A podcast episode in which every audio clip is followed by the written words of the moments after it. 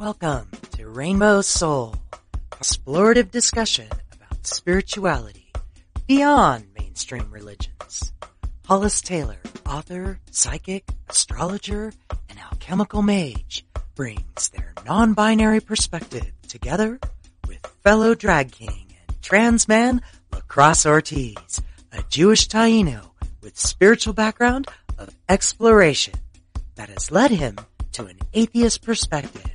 Join these guys as they explore deep and difficult topics, all related to spirituality, offering a queer perspective, an exploration of interesting topics, and engaging guests to help explore conversations for the rainbow soul.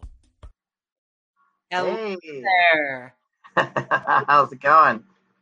I'm great. Welcome, everybody. I'm glad you're here. I'm so glad you are watching. And I want to say that I'm super excited about today. I'm Hollis Taylor. I'm an author. I'm a witch. I'm um, an alchemist, mage, and I'm also a psychic. So I do a lot of astrology and tarot. So I'm here with my fantastic buddy Ross, who I think is fabulous. Tell us who you are, Lacrosse. Okay, my name is Lacrosse Ortiz. Um, I am a Jewish native atheist. Uh, been doing dream interpretation since I was about five years old. Um, I give kind of like the atheist perspective on spirituality and try and look a little more on the science behind it.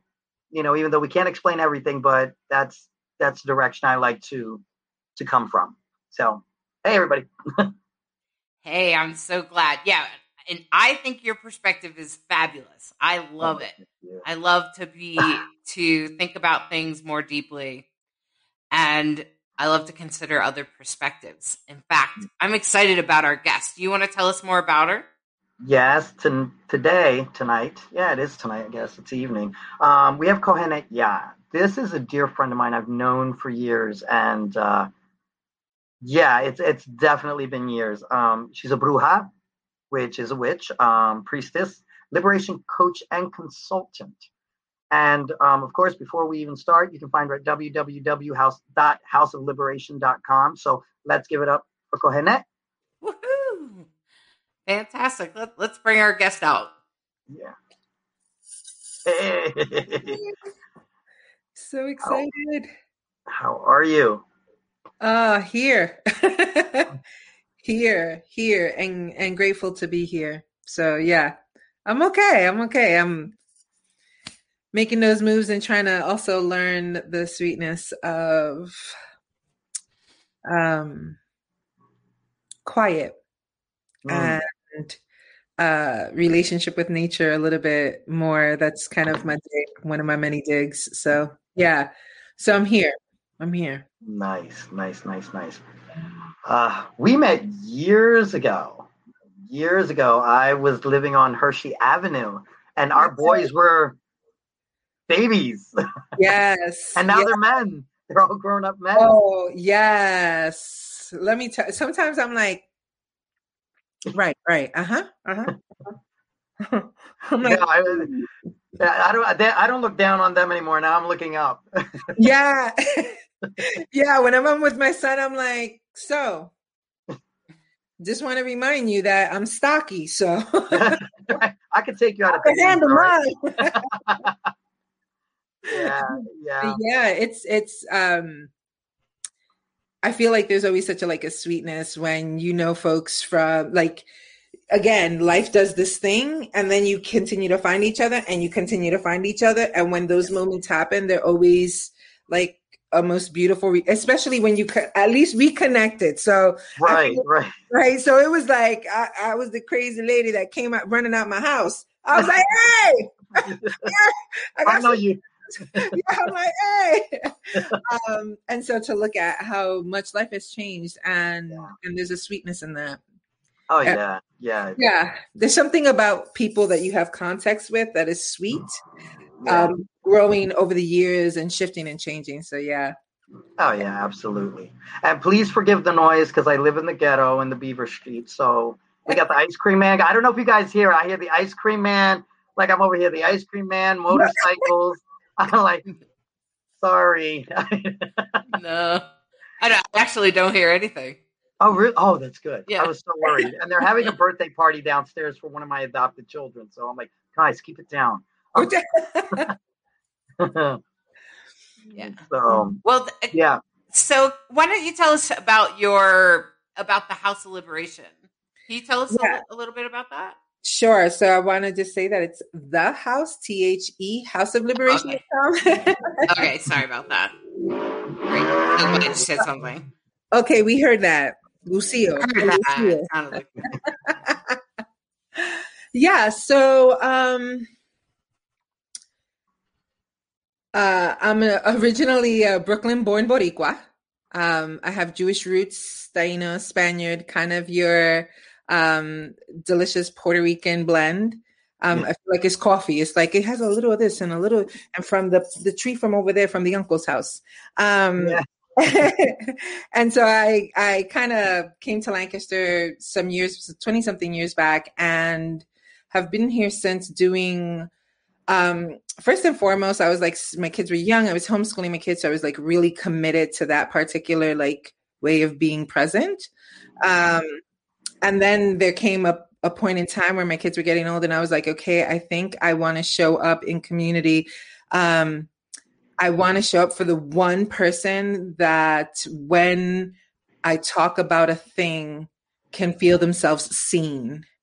For that one person, I'm willing to get the hell up out my house and start doing community work. And so I started doing um, medical advocacy in the YWCA, hotline work, um, community presenting around sexual assault topics and things like that. Um, and then started doing work with um, social justice and racial justice and having and facilitating and doing trainings around racial justice conversations and racism specifically.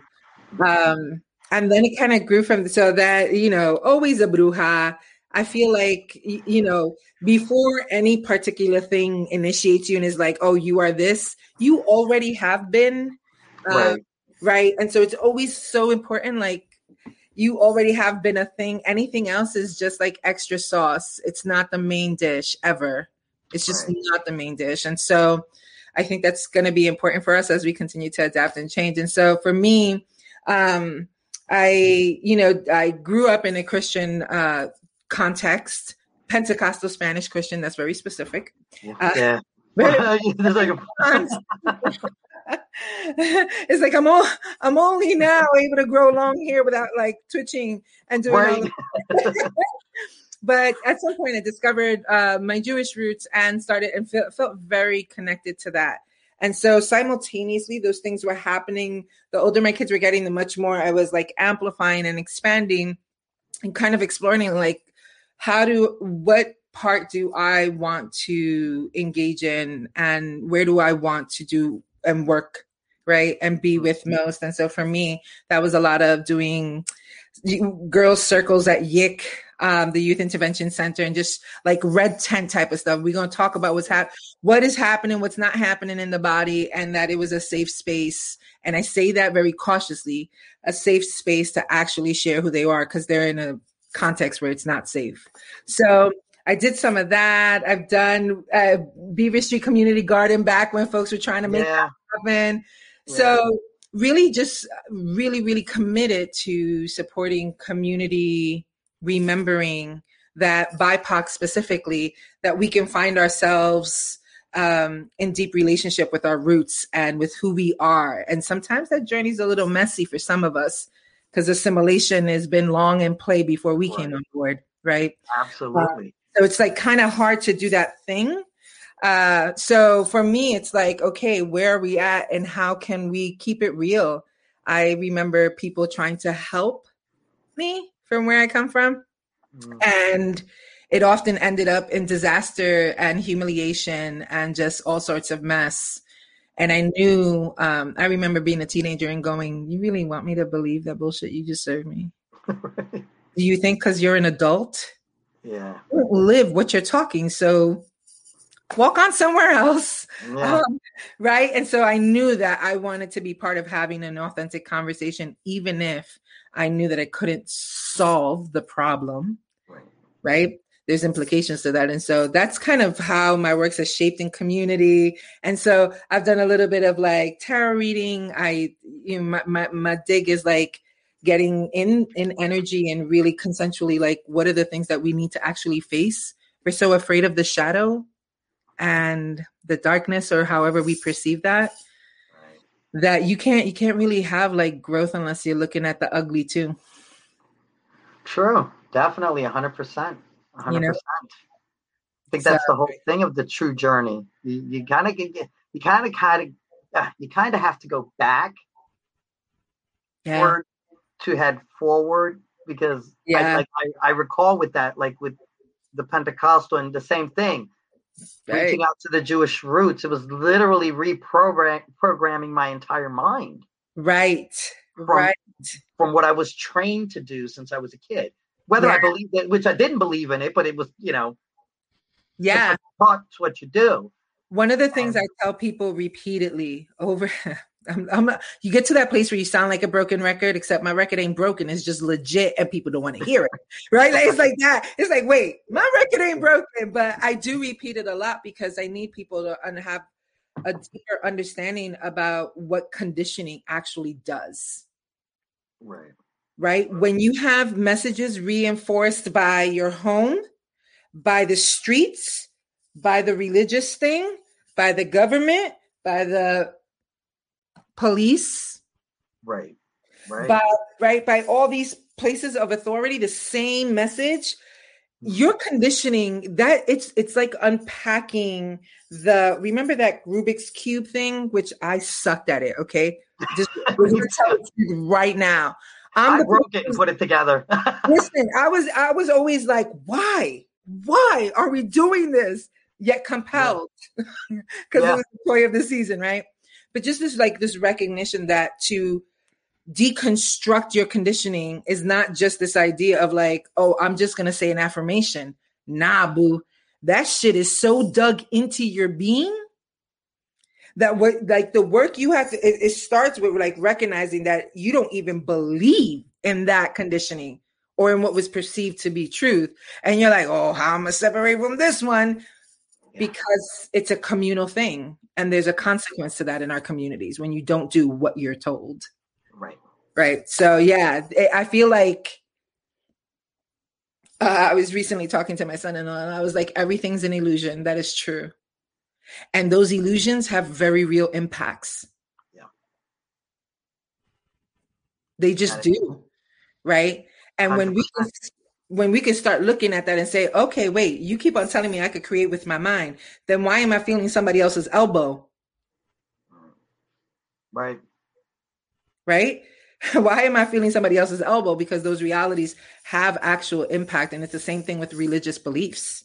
We're terrified to talk about what we actually believe because what would it mean if we struggled with something or if we thought that it was just lemon and nobody wants to make lemonade? How about that? Right. exactly. Right? That's the thing. Yeah, it's it, it, it's a crazy thought because when you think Yeah. about this, it's something that you're conditioned to believe in since childhood.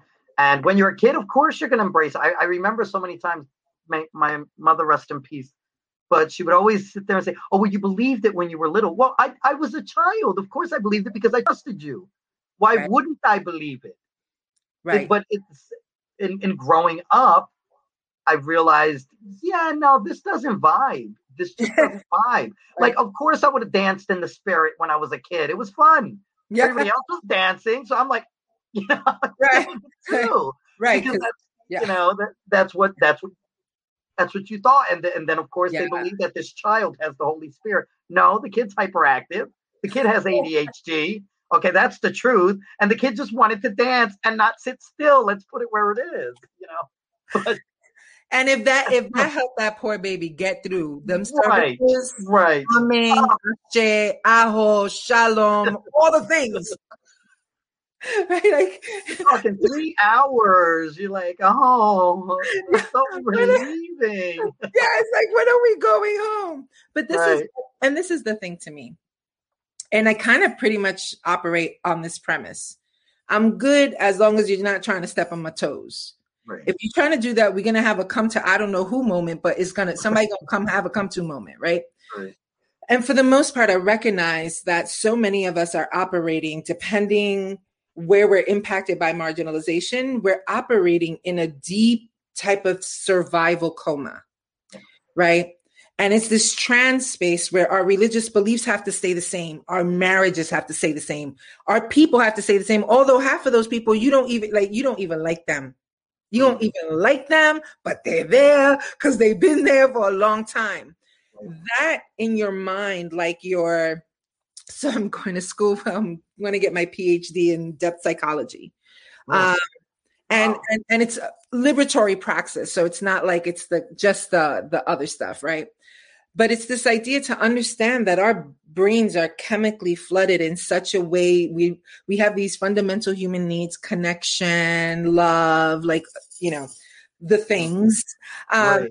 and so the way we like when we're in survival we will hold on even to the shit that's no good for you right because you're getting a connection you feel like you're connected to something and, familiar and, yeah, yeah. And that is better than the idea, which we think the idea of having nothing. Because then who are nobody wants to live in that lonely world because it is lonely. Right. Mm-hmm. I know we come up with all types of slogans making this shit sound good, but it's lonely. Not everybody can meet you there. Sometimes even the people you love the most, you gotta just like walk up on from because it's not gonna get pretty.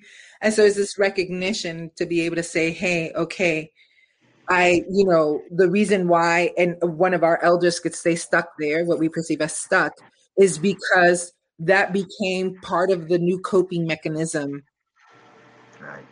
Right. And and deep vows that they even had the and my ass is getting older. I'm like deep vows that you have the en- energy to be that fierce about shit. Yeah.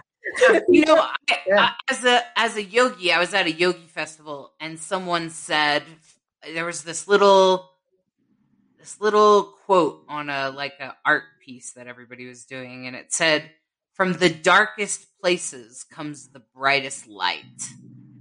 And yeah. for me, I felt like that was saying that even though you came from this really, really dark past, because you're familiar of walking in the dark, then you're able to bring the light because your dark is so dark. Right. You can right. bring forward the light even lighter. And so, what's interesting about that is that shadow work, although we're afraid of it or uh, avoid it, um, some people seem to have a natural uh, way of doing this. Like even like in their astrology charts. Yeah. My astrology chart dictates that I like to do it, but I like to get through it fast. I like to get through there. I don't have all day for this, right? Okay. What's, like, your, what's your stuff? What's your stuff? I'm Mars. Well, I, am a Mars in the eighth house in Gemini, okay. so that makes me very fast. Uh, yes. Eighth house is shadow house, but I'm actually a Virgo with quadruple four planets in Libra in the 12th house. Oh, oh. Mm. yeah. Yeah. so, uh, fairness is a big thing for me. But, um, you know, like I just, I'm just saying that like shadow work is, it's deep, you know, it's deep stuff. And you have to, to be able to walk through the shadows, you gain strength. It's like the more you walk through the forest, the stronger you'll get. Yeah, I I love that. I think one of the things that that for me I'm looking at um because and language is really challenging.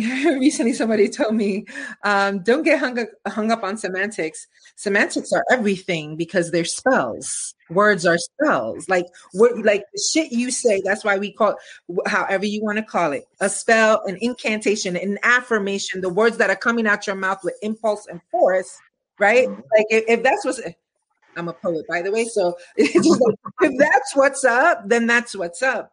But there's this piece here that that and I love what somebody said in the chat. Somebody said, right, there's a huge mis- misconception about darkness and about shadow. Yeah. The earth rests when the night falls. So do humans, for that matter. There is a mist, there is a dew in the air at night that cannot be found in similitude in the daytime. Like the earth, the deeper we get, the darker we get. And so here, here's this thing. We have this enormous capacity, and you know it because when you've been through some shit and you come out on like, and I'm all about these days. Back in the day, I'd be like, oh my, you know, I kicked that, blah, blah, blah. Now I'm like, okay, that thing kicked my ass. Right, right. Here.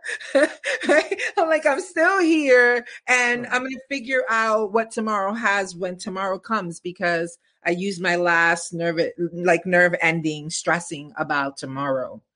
Right. That, that is something that I noticed that a lot of people when they're doing healing work or whatever it's it's this word that I, I don't like i hate this i overcame this i loathe that whole mentality because we don't overcome anything. We make space for it. We learn to live with it. We learn to adjust our lives to it, which when we're talking about shadow work or the darkness, what really changes when you think, okay, it got dark. But if people were to sit there and realize your vision changes, you see things differently because right. your eyes adjust. Yep. And you have a different the darkness. awareness. Right. Yep. And if you could sit there and bring that to that waking moment or that realization that, look, yes, it's darkness, but my eyes are just adjusting. Right. Nothing's really, you know, nothing's right. really crazy changing. I'm just adjusting to the darkness. Right. And once again, don't overcome it, make space for it. Yeah, yeah. I love, yeah, I'm like that. And that's sometimes hard for people because now I, we can say this now. Now at this time, like we're so hella conditioned to want to bypass the hard stuff to get to the happy stuff and try to figure out how to perpetually be in a state of euphoria. Right, right. right. You know, we're like, no, no, no, no, no, wait. Even on whatever you whatever your cosmology is, right? Like whatever your belief system is, is like, no, even on the other side, there's still gonna be, all right, boo, slow down, first of all. right. it's like slow down because pain, and I will not uh, my personal uh, i'm a survivor of physical sexual emotional abuse i mean my story is complicated and full of a lot of challenges you like one of the things that became so important to me is I don't want to move too quick through the secret places. Not only do they give us information, that's the part of you that that place that you don't want to look at that you become terrified like you're like ah, if i do that i don't want to be feeling all the feelings. Let, well you may not be feeling the feelings but it's showing up in your body. Right. trust. It didn't go anywhere right? You just got really good at suppressing it and and behaving so that you that people don't think fill in the blank, right? This is the thing. Like a child that scream and I would tell this to I worked with women in the prison, right? Lancaster County. It, powerful and painful. Cause that could be anybody. I don't give a shit what anybody has to say. Yeah. I none of like, us are or, yeah. or, or none of us are, are that far from being yeah. that. Yeah, just go ahead and don't pay your ticket because Lancaster City come for you. Go ahead, give that a go, boo. Third ticket in, they go pick you up because they want yep. their money. They got to oh, pay yeah. signs and those plants that they put up. Anyway, right? But just this recognition that that that part of you, this child when you look at a child and you see them scream, okay, fair enough. Nowadays, somebody will be like, I'm my fucking good. Somebody needs to take that kid, right? somebody will say that. But you look at that, a child in extraordinary campaign, uh, pain, and you walk away from that. That's what you do every time you walk away from your pain places. You abandon that child, you abandon that teenager that maybe the people that were meant to care for that that person then weren't there but now you can get the help that you need to actually look at yourself with compassion. Yeah. The same way you give to others, the same way you show up and you're like, you know, your friends, this is some street shit, where you like, nah, nah, I got you. That's all you say. I got you. Nah. Like you you don't your your friend don't have to beg. They know that you're going to be there 100% you do it you do it quietly. You step in and you co- you come out right? Like you do what needs to be done to support without shaming or rubbing it in somebody's face and things like that. In the same way that there's this like you get to you get to come for yourself. Mhm. you get to you get to have that thing and you know that you can give it and receive it like you can give it to yourself because you give it to that boo who got your eyes all twinkly and you're like oh baby you want some coffee? You, you want to you are you hungry? Mhm. Mm, let me you want to watch your show tonight? All right right? Like, like all the things. Oh you want to see that? And you don't really want to see the movie but you're like you know i'm gonna support you. Let's go see the movie right? You do all these things.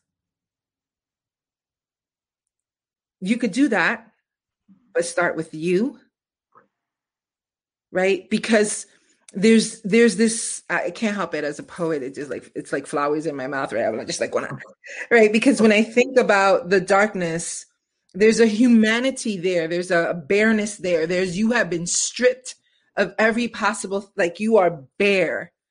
There's something about that that can return you to you if you let it right? Because it's when you stop trying like you feel really frustrated because you can't lean on anybody and you can't and, and you show up for everybody and you on the phone until three o'clock in the morning you know he- uh, uh, latest canto like oh yeah yeah yeah nah you know i told you what you need to do with them that you're like you you you i told you what you need to do. Right. three in the morning and we don't bat an eye. We're like nah i got you boo right? So if we can if we can show that same like oh shit i think i'm a little irritated today and oh you know that person that you may want to like beat down i don't know what's happening to me like my brooklyn is coming through all the time these days i'm like Yeah. you know what let me lock my door because if i get out my car it's not gonna be Right. right? And I'm the oldest of eight, so I got like stuff reserved. but this recognition that you you will you will you will fiercely like come out of yourself in those ways, and it's because you're ignoring yourself. You're ignoring that some that relationship that just ended that you like, you know what, forget them. Actually, it's not forget them. That hurts so deeply and it reminded you of every time somebody else walked out because when you've been traumatized by some stuff this thing that they call resilience and i just i recently did for school like a piece of uh, uh, arts installation and there's squares 10 by 10 squares and what i did was i i talked about resilience being a colonial construct Hmm. because you can't stand my pain now i gotta make it better myself Meanwhile, you and all your pals were part of right, like Right. the society that that jabbed me like that, and now you want me to fix it so that you don't feel uncomfortable. Well, my fucking rubber band broke. How about Yeah. that? Absolutely, hundred percent. And I think that's that's one of the hardest things that we do. It's like like you're saying, we, we will be up all night for that friend or for that family member or for that, but to sit there and show ourselves the same consideration, the same compassion, the same love, the same mercy. It- why why is it so hard? Like that's something that we all have to dig deep. Why is it so hard for us to show? We're obviously capable of doing it because we do it for someone else Right. why are we not capable of doing that for ourselves? Because that probably would be one of the quickest ways to get through healing to, you know, that is the quick way to go the hard road. To sit there and see yourself as that person over there. It's Yeah. we don't. We you know we never can sit there and look at ourselves and look at someone else and say i see myself. I should do this. The same thing i'm doing for them i should do for myself. It's almost like unheard of anymore Right. That's right. as And- and- and it goes- Good.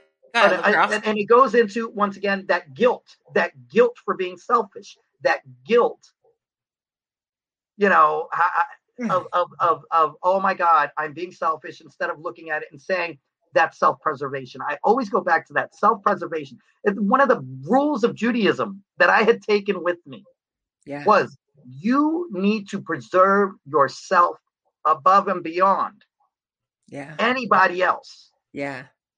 Yeah. That, that, that, and uh, people don't realize that's such a Jewish ideal. oh my God. It's Mm. you know you're like if, if, if okay they're like oh you can't break the law by n- not eating kosher no in judaism no if you're gonna die you better eat that pig you are more important than being kosher you right. know, you got to make sure that you know you do whatever it right. takes to self-preserve. Right, so that your lifeline goes. And that's where we realize that the the the principle, the important piece there is life. Mm-hmm. The the, exactly. the important, and I explain this to folks who don't understand like Judaism. Fair enough, fair enough, right? Mm-hmm. And yet, the more I like peel away the layers and I'm looking at all the pieces, the the beautiful thing that I I realized was that oh no no I get it I get it. Judaism is really good at teaching boundaries. Hmm. Yeah. Judaism says here's the front door. We recognize how precious and how sacred the front door is because we recognize the home as such a supreme thing and family such a supreme thing. It's not the bill, it's the the people the people right. are the supreme thing, right? And so here you are, and you're like, okay, so but before people get to my front door, we're gonna lay out a little fence and we're gonna put a little rug on the outside so you clean your feet before you step into the places where we play, and then you come into my house dragging all that nastiness. We ain't gonna right. do that now. Right. We ain't gonna do that because it's not because we like rules and it looks cute. It's because we must both protect the inside and the outside it's a it's a dynamic relationship so that when you step into my house you understand how sacred it is. Right. It's the metaphor yeah it's like apply to your life. That's right. Trying to teach you like this consciousness that we actually we have the capacity for. I love what you were saying about like the and I, and I, and I was just recently talking about this because we have a lot of self-care. We you know we now i mean it's it you know, miraculously among all things anything trendy actually becomes really solid for a minute. And then you blink five years later and you have no idea where it went. Anyway but i remember when self-care was calgon so i might be dating myself but like the, yeah. Yeah. the it's like the self-care was calgon and your ass came out of there with a uti but anyway yeah. right? Came out of there with a uti too much fragrance. Too much fragrance. But here's the thing if we switch the word self-care to the care of self. Yeah. You you want to you love loving on your boo you love loving on your people you love all those things. Wonderful. You feel a compulsion and it's like it comes from the inside out to be, be and and most likely you're a mystic a healer right? Depending how where you let kind of there's so many archetypes so so many ways of mm-hmm. looking at that right? And you you just that's who you are in your community. You're that person that's great. It's, it's wonderful. What what's problematic is when that becomes one dimension and you're only seen for that.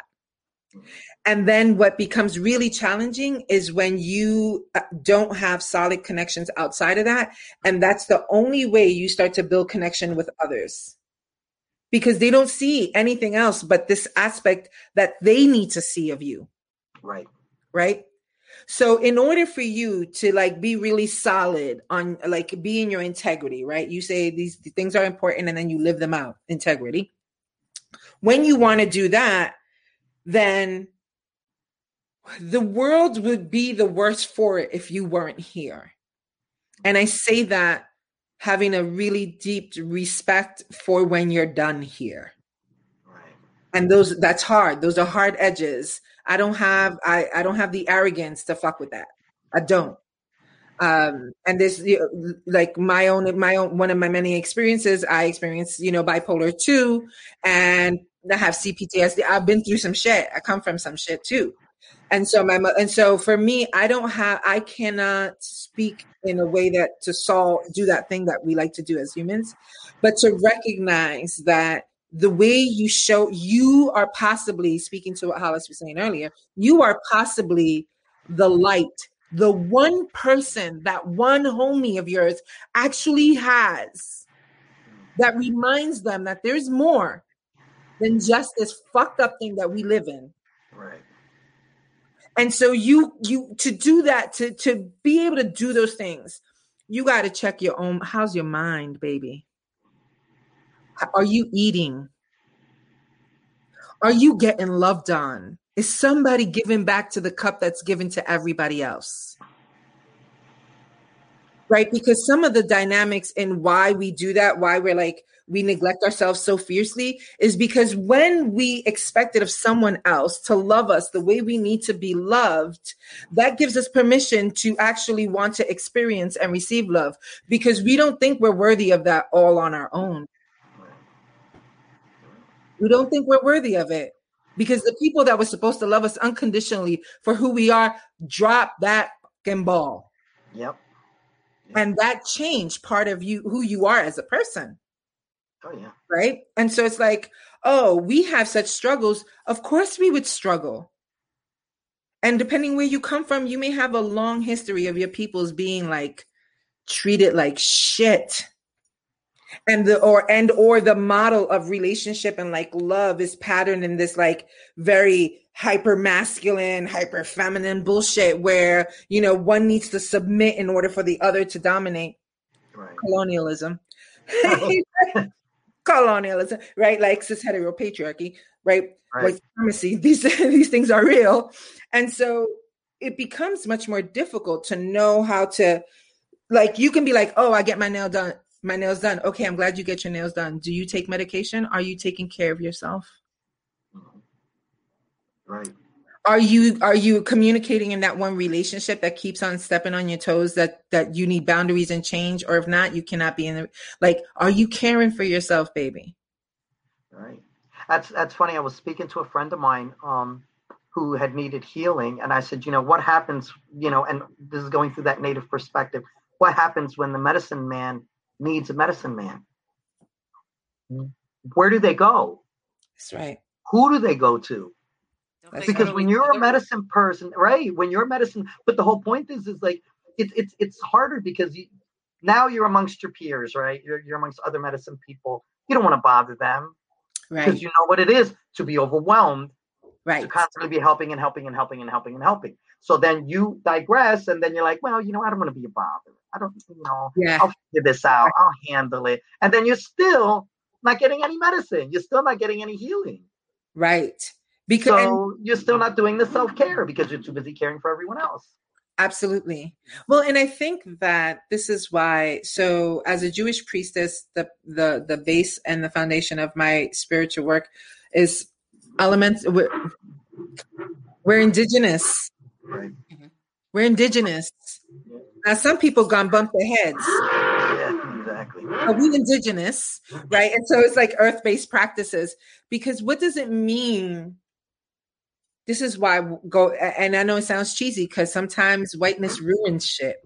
Yeah. So you know, Yeah. you say go walking barefoot. Somebody's like that stupid documentary that Earth. Like, I'm not doing. I'm not putting my feet on that nasty stuff, right? And mm-hmm. yet, it, you know, if you went and walked with your feet in the grass in a park, 15, 20 minutes, yeah. it gives you. It it does this. It has this impact that allows you to breathe in a way that you're not used to breathing, right? And so when you learn, like the same way we you we set up the garden, we do this, and then uh, some folks be on some really deep shit, and so they're like organic everything. I went through that organic everything, grass fed everything, you know, not supermarket organic, Like, Right. right? Like We're going the real deal. the real thing, the hardcore thing, right? Like right. we start doing all of that because we're trying to find our way home, Right. Right. home here and home here. And that's what happens when all our peoples come from all over the places because we ain't talking we ain't talking about we generations deep, but we ain't talking about it. right. We're looking at books like um uh it's a PTSD, but it's post traumatic slave syndrome by Dr. Joy DeGruy, where she talks about what happens generationally Mm. right if for for jewish identities we have conversation this is where we get epigenetics trauma moving through family lines is really examining these things you you working on some stuff that you have no idea that's been running through your line and waiting for somebody to have the courage because your great grandma ain't have the energy for that she had the 12 kid 13 14 kids but Right. you know only 12 Right. living type of story where she fed you with the chicken she cut from last night. So, Right. you know, she- there wasn't capacity for that in that time. And so here you are. There's these tugs that are happening. Is there such a thing as a brighter anything or a lighter anything? I don't know that being connected to the earth is that bad either. Right? I don't I don't know that walking in the in going to the I live by the Susquehanna I live in Columbia. Walking to the river at night to just be with Oshun, right? Uh, African deity that that governs the river, right? So this beautiful expression that doing that that that's so bad. Why do we always want to be outside of who we are? Why, if if I could call you at three in the morning, why aren't you worth saying, "Listen, I gotta let you go because I gotta get up for work, and my work pays my bills, baby. I love you, but I gotta go." Mhm. This this feels good now, but tomorrow, my forty five year old ass, I'm gonna be like, Yeah, yeah. And that's you know. uh, go ahead. I was about to say, I also find it interesting sometimes when, especially strong women, um, when they do speak their boundaries, the people around them don't always make that okay. right, And I think um, that's something that I I kind of witness in community regularly, where especially powerful women, I don't know, like a guy says it and it seems to be okay, but um, but a woman or strong, especially strong women, they'll see her as a bitch right. or um What or is it? some other not very nice term, Yeah. essentially saying that she's bitchy. You're, and you're, you're aggressive. Yeah, Yeah. yeah, yeah. Your Yeah, mama yeah. better go and tell you something about what you're saying to me right now, because that's gonna get you knocked out right now. Right, exactly. Right? I, Yeah. I, the whole thing is, is it, bor- it boils down to the fact that it's intimidate. People are intimidated. They're intimidated by a strong woman, and the stronger the woman is, the higher the intimidation level becomes. You know, which Right. hence you get that that toxicity of you know, oh, she's just a bitch. You know, she thinks she's better than everybody else, and blah blah blah and blah blah blah. Instead of just looking at it and saying, wow, you know, she is strong. You know what aggression is, okay? If my dog tries to bite me, that's aggression. She's not trying to bite me. She's trying to speak her mind. She's trying to have her voice. And what is so wrong with them, you know, and this is where I think um like with being a trans man has been beneficial because they wouldn't listen to me before. Right. They Right. wouldn't listen to me before. Right. Now they listen, but see, now it's not just for me speaking for me, it's for me sitting there standing up and saying, Hey, she got something to say. right. Shut up. Don't Right. do lo- don't do locker talk. Don't do this. Don't do that. I can be that guy who sits there and calls them out on their shit. Right. Right. You know, because Right. I know what it's like to be on that side Right. Right. And to just be, you know, yeah, well, you know what? We we can't handle your aggression. We can't handle your wisdom or whatever it is you're spewing. We can't handle it. It's too much for us. Yeah. And, and it's also the recognition. I when I look at that in Hollis, I'm, a, I'm going to shift it right back to you because I know you you're going to say something. But just like this recognition that I'm sorry, but I'm not. That you think that your power is only sourced when you can step on somebody. Mhm. I'm sorry that you have to have that big type of energy because let's just be clear that I don't feel the and, and this I but and I personally feel this way. I don't feel the need to mince my words. As a matter of fact, what I'm starting to really pick up on really thick as an activist is like you like it when I ask when I look like I'm asking a question. I'm a woman of color. I live in an, uh, many of an intersection so you could take your ideas about what you think needs to be because my community can't afford this. Like, oh, I don't, I'm not, I'm not sure. It's like we're like, nah, we we got to keep it 100, or we gonna go home. This is not like some sort of extra entertainment. It's important that you speak your mind. It's important that you say your piece because if you don't speak it, it shuts up in your bones. And then nobody wants to pay the insurance policy that your ass needs to get the treatments because your arthritis is so damn bad because you have to store all that shit up in your bones. Yeah. And as long as nobody's gonna be massaging me every day for the rest of my life Right. and, and hooking me up, okay, Mhm. then Yeah. we're not going to do that anymore. Right? Like and it's and it's this recognition that also says like and I put this on my Facebook recently. White people need to talk like the white people that that have understood need to go go get your people. Go Mm. have some conversations because our emotional labor Yeah. Yeah. right? When we're talking about gender identity, when we're talking about all these marginalized intersections, classes, like go get your people, damn it. They're making a mess. Yeah. yeah and and Right? i'll tell you i i really um i tend to be that person i'm the bridge builder maybe because of where i came from. Um, my family there were people in my family like my stepfather who was racist. My Mhm. mom wasn't. So it was a very weird thing that went on with that. But then later as I became aware of myself and awakened to my path, I realized I was a bridge builder. I was the person that could go back to the crazy racist uncle and be like, well, I mean, you know, not, and, and argue for the, you know, and try to enlighten him, try to waken him up. Because for me it was it was like there were some people that were like that and to uh-huh. learn how to talk about it is what i've learned in the recent movement. I've educated myself and read books and i'm sure i'm not perfect but i'm doing the best i can. I'm trying. And the point is is that when i feel that moment where i'm a being that bridge builder i'm aware of it. And I had, you know, I've had to call people out on we can't just ignore this. right. We right, have to we have to talk about it. We Right. have to do something. right. Um we have to, you know, at, at least talk about June 19th. You know, June Right. 9th. We have Right. to talk about this. And and I I just kind of made it so that we had to talk about it at least.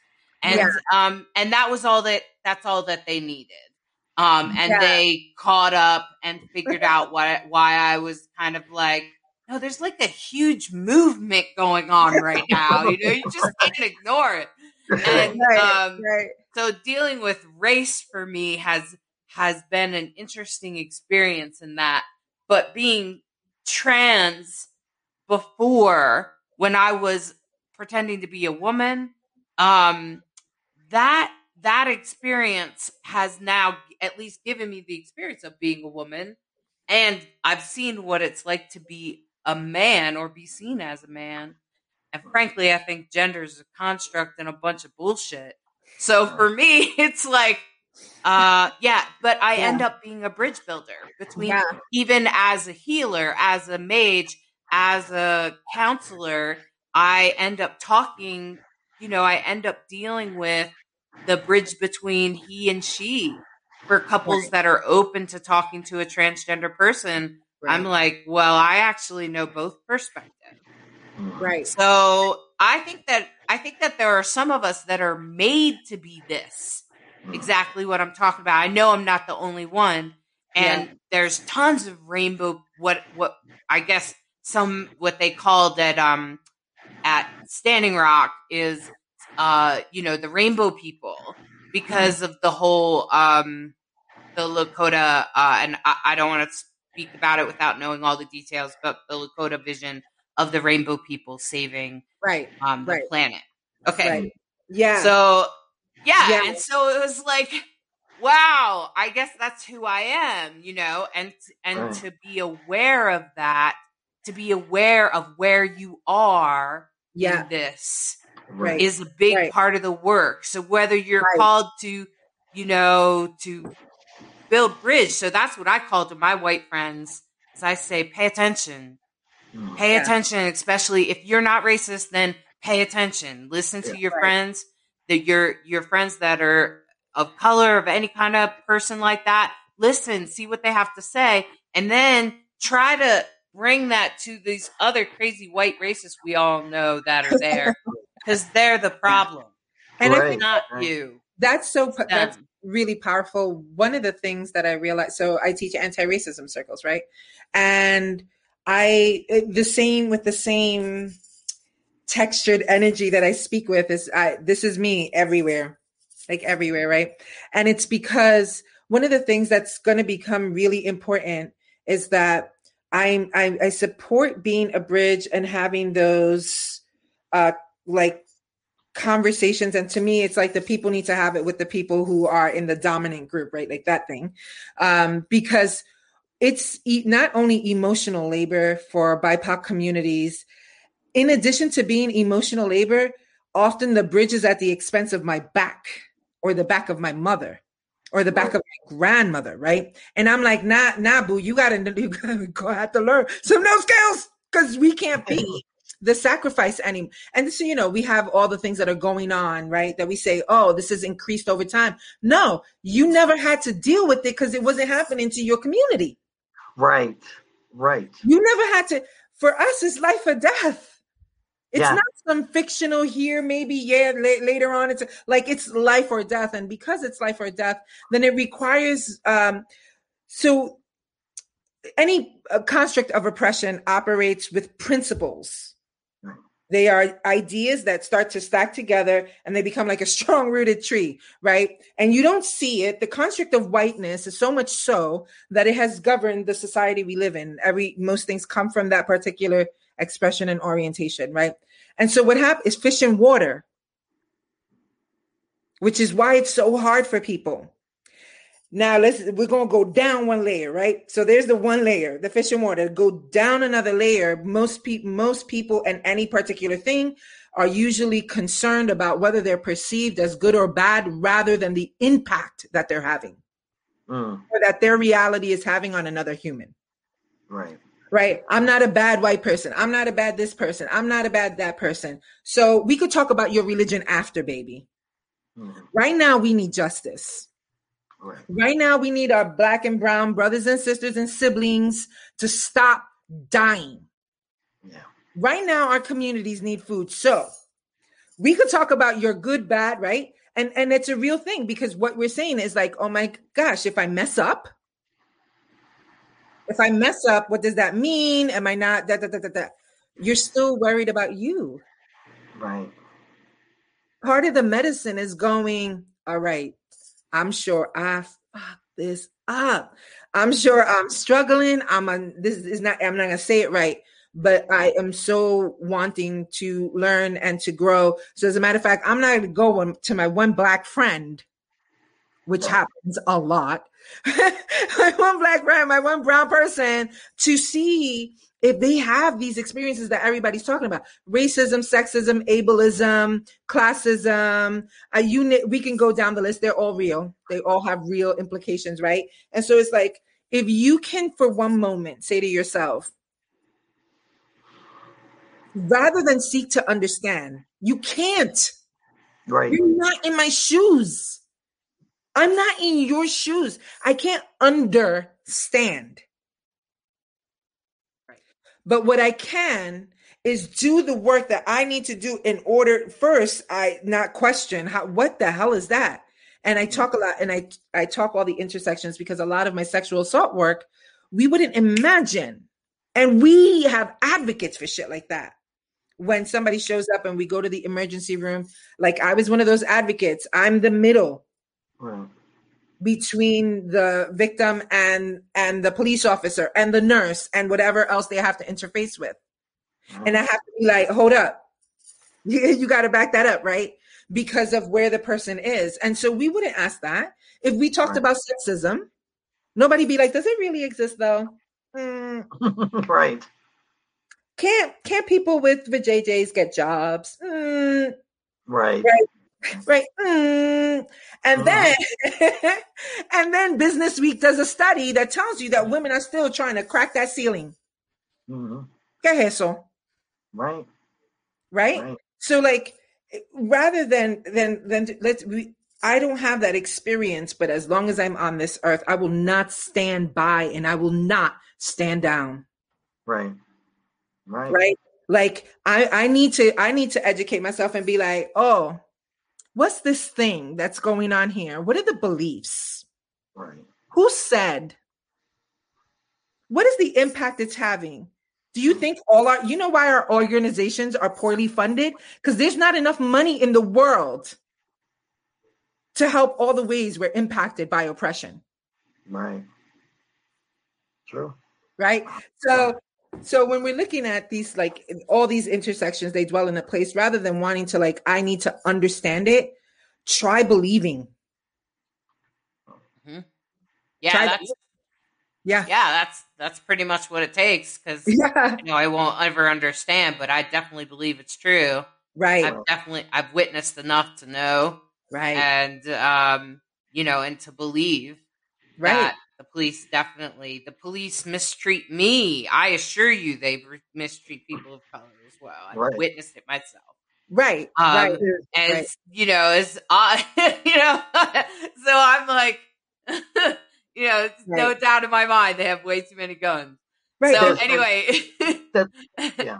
yeah. well, and it's, it's, it's and it's screwed up. It's ridiculous, right. and I would I think most I don't know. Maybe I'm wrong. Maybe I'm under an illusion, but I Mm-hmm. think that most white people are like me. We're aware that it's there. We just don't know what to do about it.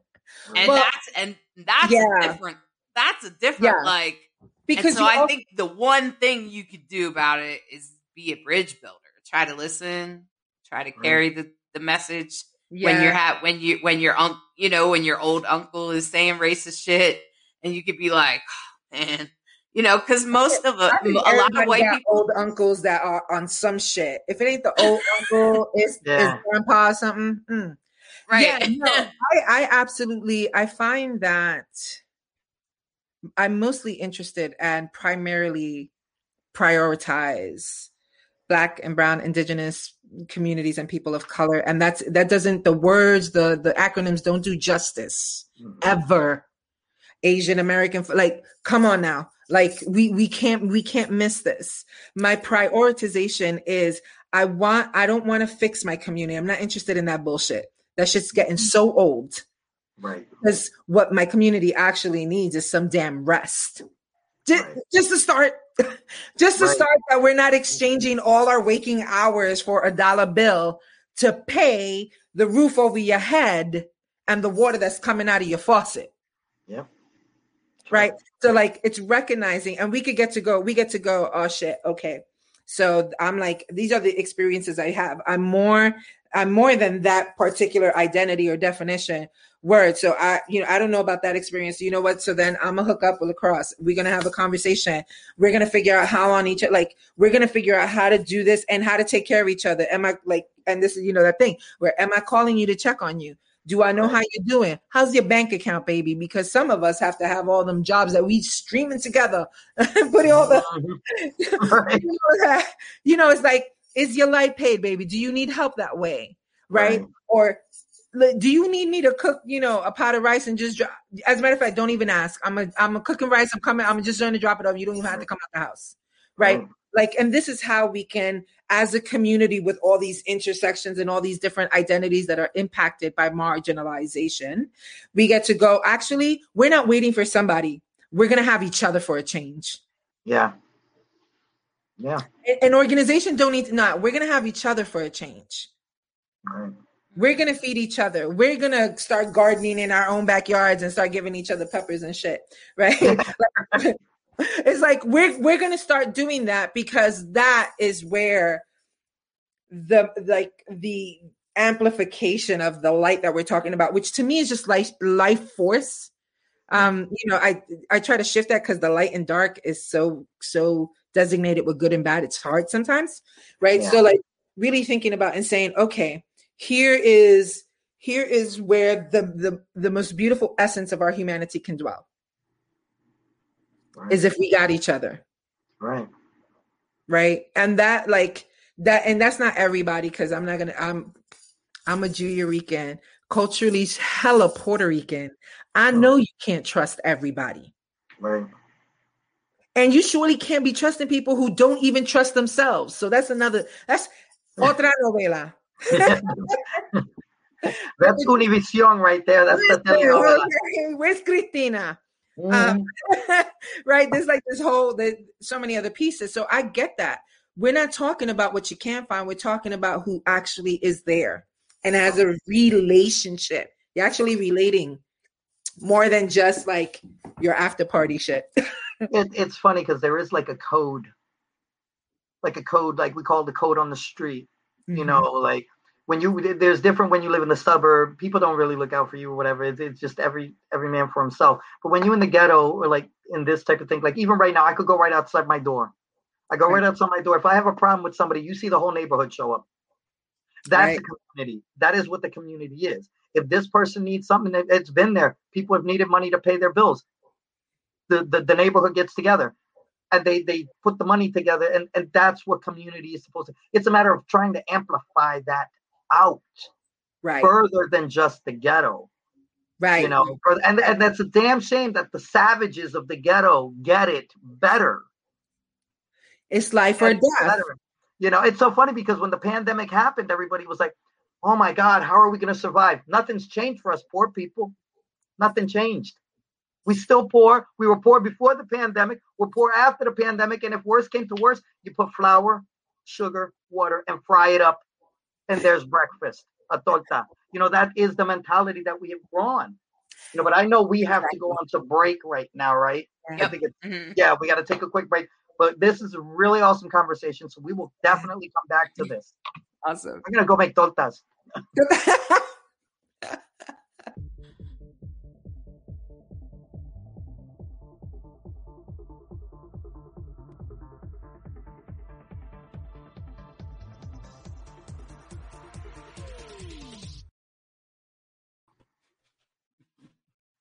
All right. Welcome back. Welcome We're back. back. I was trying to see if I could find someone in the in the crowd that might have a dream oh. um to interpret uh because I just thought it would be kind of um fun to get you to do another uh dream and no one has answered yet so you oh. know part of me is like oh um and so I was trying to remember the dream and I'm like huh well, I can't quite remember it. And I want to ask you, Lacrosse, do you mm-hmm. have any tips to help people remember their dreams? Actually, I do. Um, uh, the the one thing that I, I tell people is journal them. Like as soon as you wake up, and just even if you don't remember everything, details, whatever details you can, and little details, those are very important because people may think like something like I, I don't know, a car passing by really fast may may not mean anything in a dream. And no, it does mean something. Every detail in the dream, because you have to understand that when you're dreaming, that you're not awake, and the things that you normally don't deal with in a waking world, you deal with your in your subconscious. Now, I know a lot of people don't believe that dreams are subconscious. I personally do. I just believe it's your way of trying to work things out. And even as bizarre as they are, it's just your way of handling it and your way of dealing with the situations um, that are going on in your life. And i think everything is, has a deep representation. It's not just like okay i dreamed of an ostrich and that's it. Ostrich has to mean something. There's you know details. So most importantly write them down.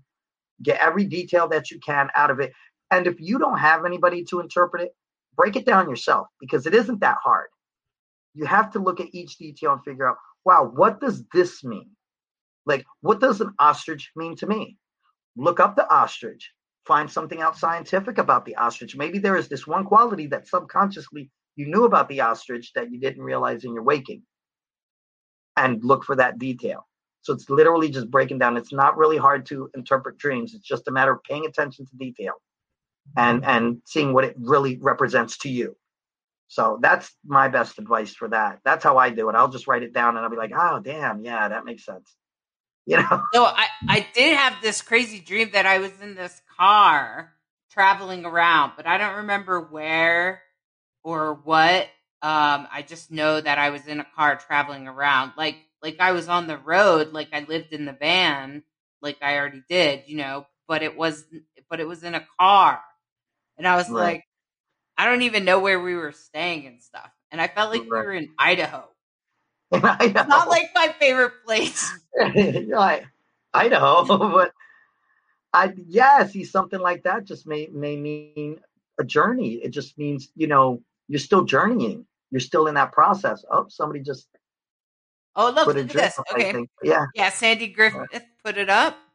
Okay. There you go. My dream, my sister and I, she has passed, started to the next time six miles away on a tricycle and a brown dog followed us. We went in the store. When we came out, the dog was lying dead under a car, and we just got on the tricycle and headed home.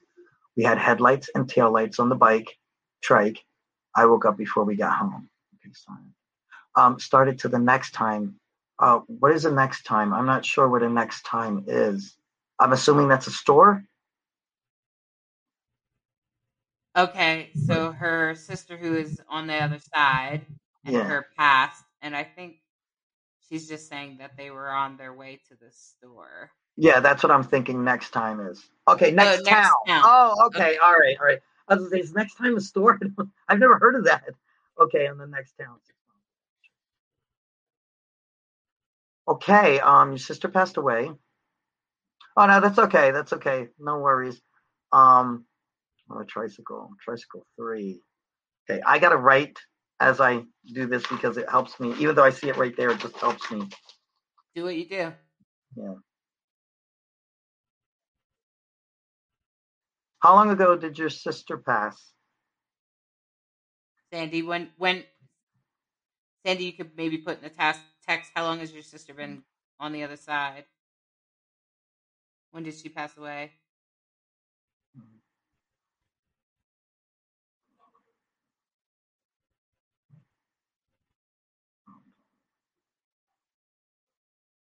And it's harder to do it when it's okay about fifteen. years. Fifteen years ago, quite a while ago.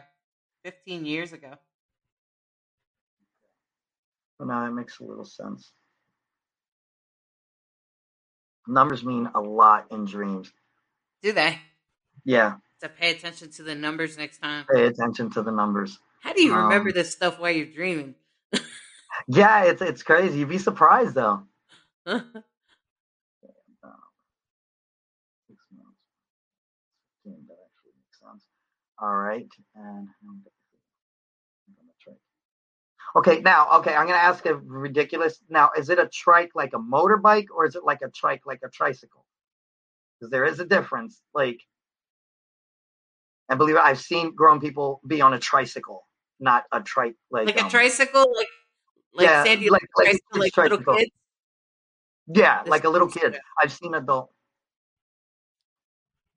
She didn't answer that yet. Okay.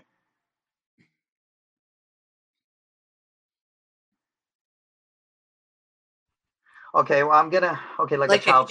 Okay, now it makes better sense. All right, all right, here we go.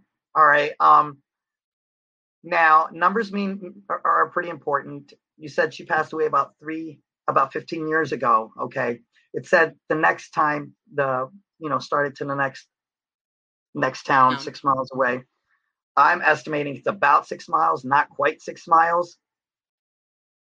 If if if you could confirm that, just to be sure, okay, because that'll confirm the numbers for me. All right. Now the brown dog, like dogs are usually pack animals. All right. So it being your sister, this could be like you just dealing with the loss of your sister. Just because it's 15 years doesn't mean it's any less loss. It's still a loss, and you obviously loved your sister very much.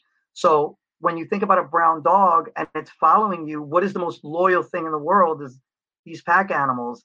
What is more loyal? Family. Family is supposed to be the most loyal thing. Um, now, and then the dog was gone. The dog was lying dead under a car. Um, almost exactly six miles, but it isn't quite six miles. That's why I'm saying five, like five and something. Because when I, and if this is how my brain operates, okay, three times five is 15. All right. Um, when I look at this, six miles, tricycle is three. So the three times five to the next mile, that's 15. That's 15 years that she's been gone. That could be your brain processing the length amount of time of loss. That's what I see. I'm not saying that's what it is. I'm just saying that's how I see it. Um, and the fact that we're used very close when you were kids, because you know I have four brothers, but I wasn't close to all of them. So maybe she's just very close. That's why, hence the tricycle. It's a child's tricycle, so that just be identifying that you just were very close. um, headlights, headlights and tails on tail lights on the bi- bike. That one's a little tricky for me right there. Seeing where you're going, seeing where you're coming from. That's all I'm getting from that is just the visualization, seeing where you're going and seeing where you came from, the past and the future. I, I don't really know what more to get from that, but it just looks like you processing. You still miss her. You still love her very much. You were very close. Very close. People thought we were twins. Yeah, that makes sense. So that's why I'm figuring the child, the dog, that's just the tricycle is just a child's thing. So you just really, really, really miss your sister. I think that's what the dream is. And you, like I said, just because it's been 15 years doesn't make it any less of a loss. It could hurt just as much as when it happened. So, like, I lost both my parents, and it still hurts just like yesterday. So there is no, you know, like I said, just making space for that loss. It's just about making space for it. But that's what I get from it. It's just you processing the loss of your sister. And don't feel guilty because it's been 15 years. And don't let anybody tell you get over it. There is no getting over it. You don't ever get over that. So that's what I'm kind of getting for it. So I hope that was helpful. I don't know. Sandy, I would also tell you that I'm pretty sure I'm a medium and I'm pretty sure your sister is telling you she's your guardian. And that's what Hmm. the lights are.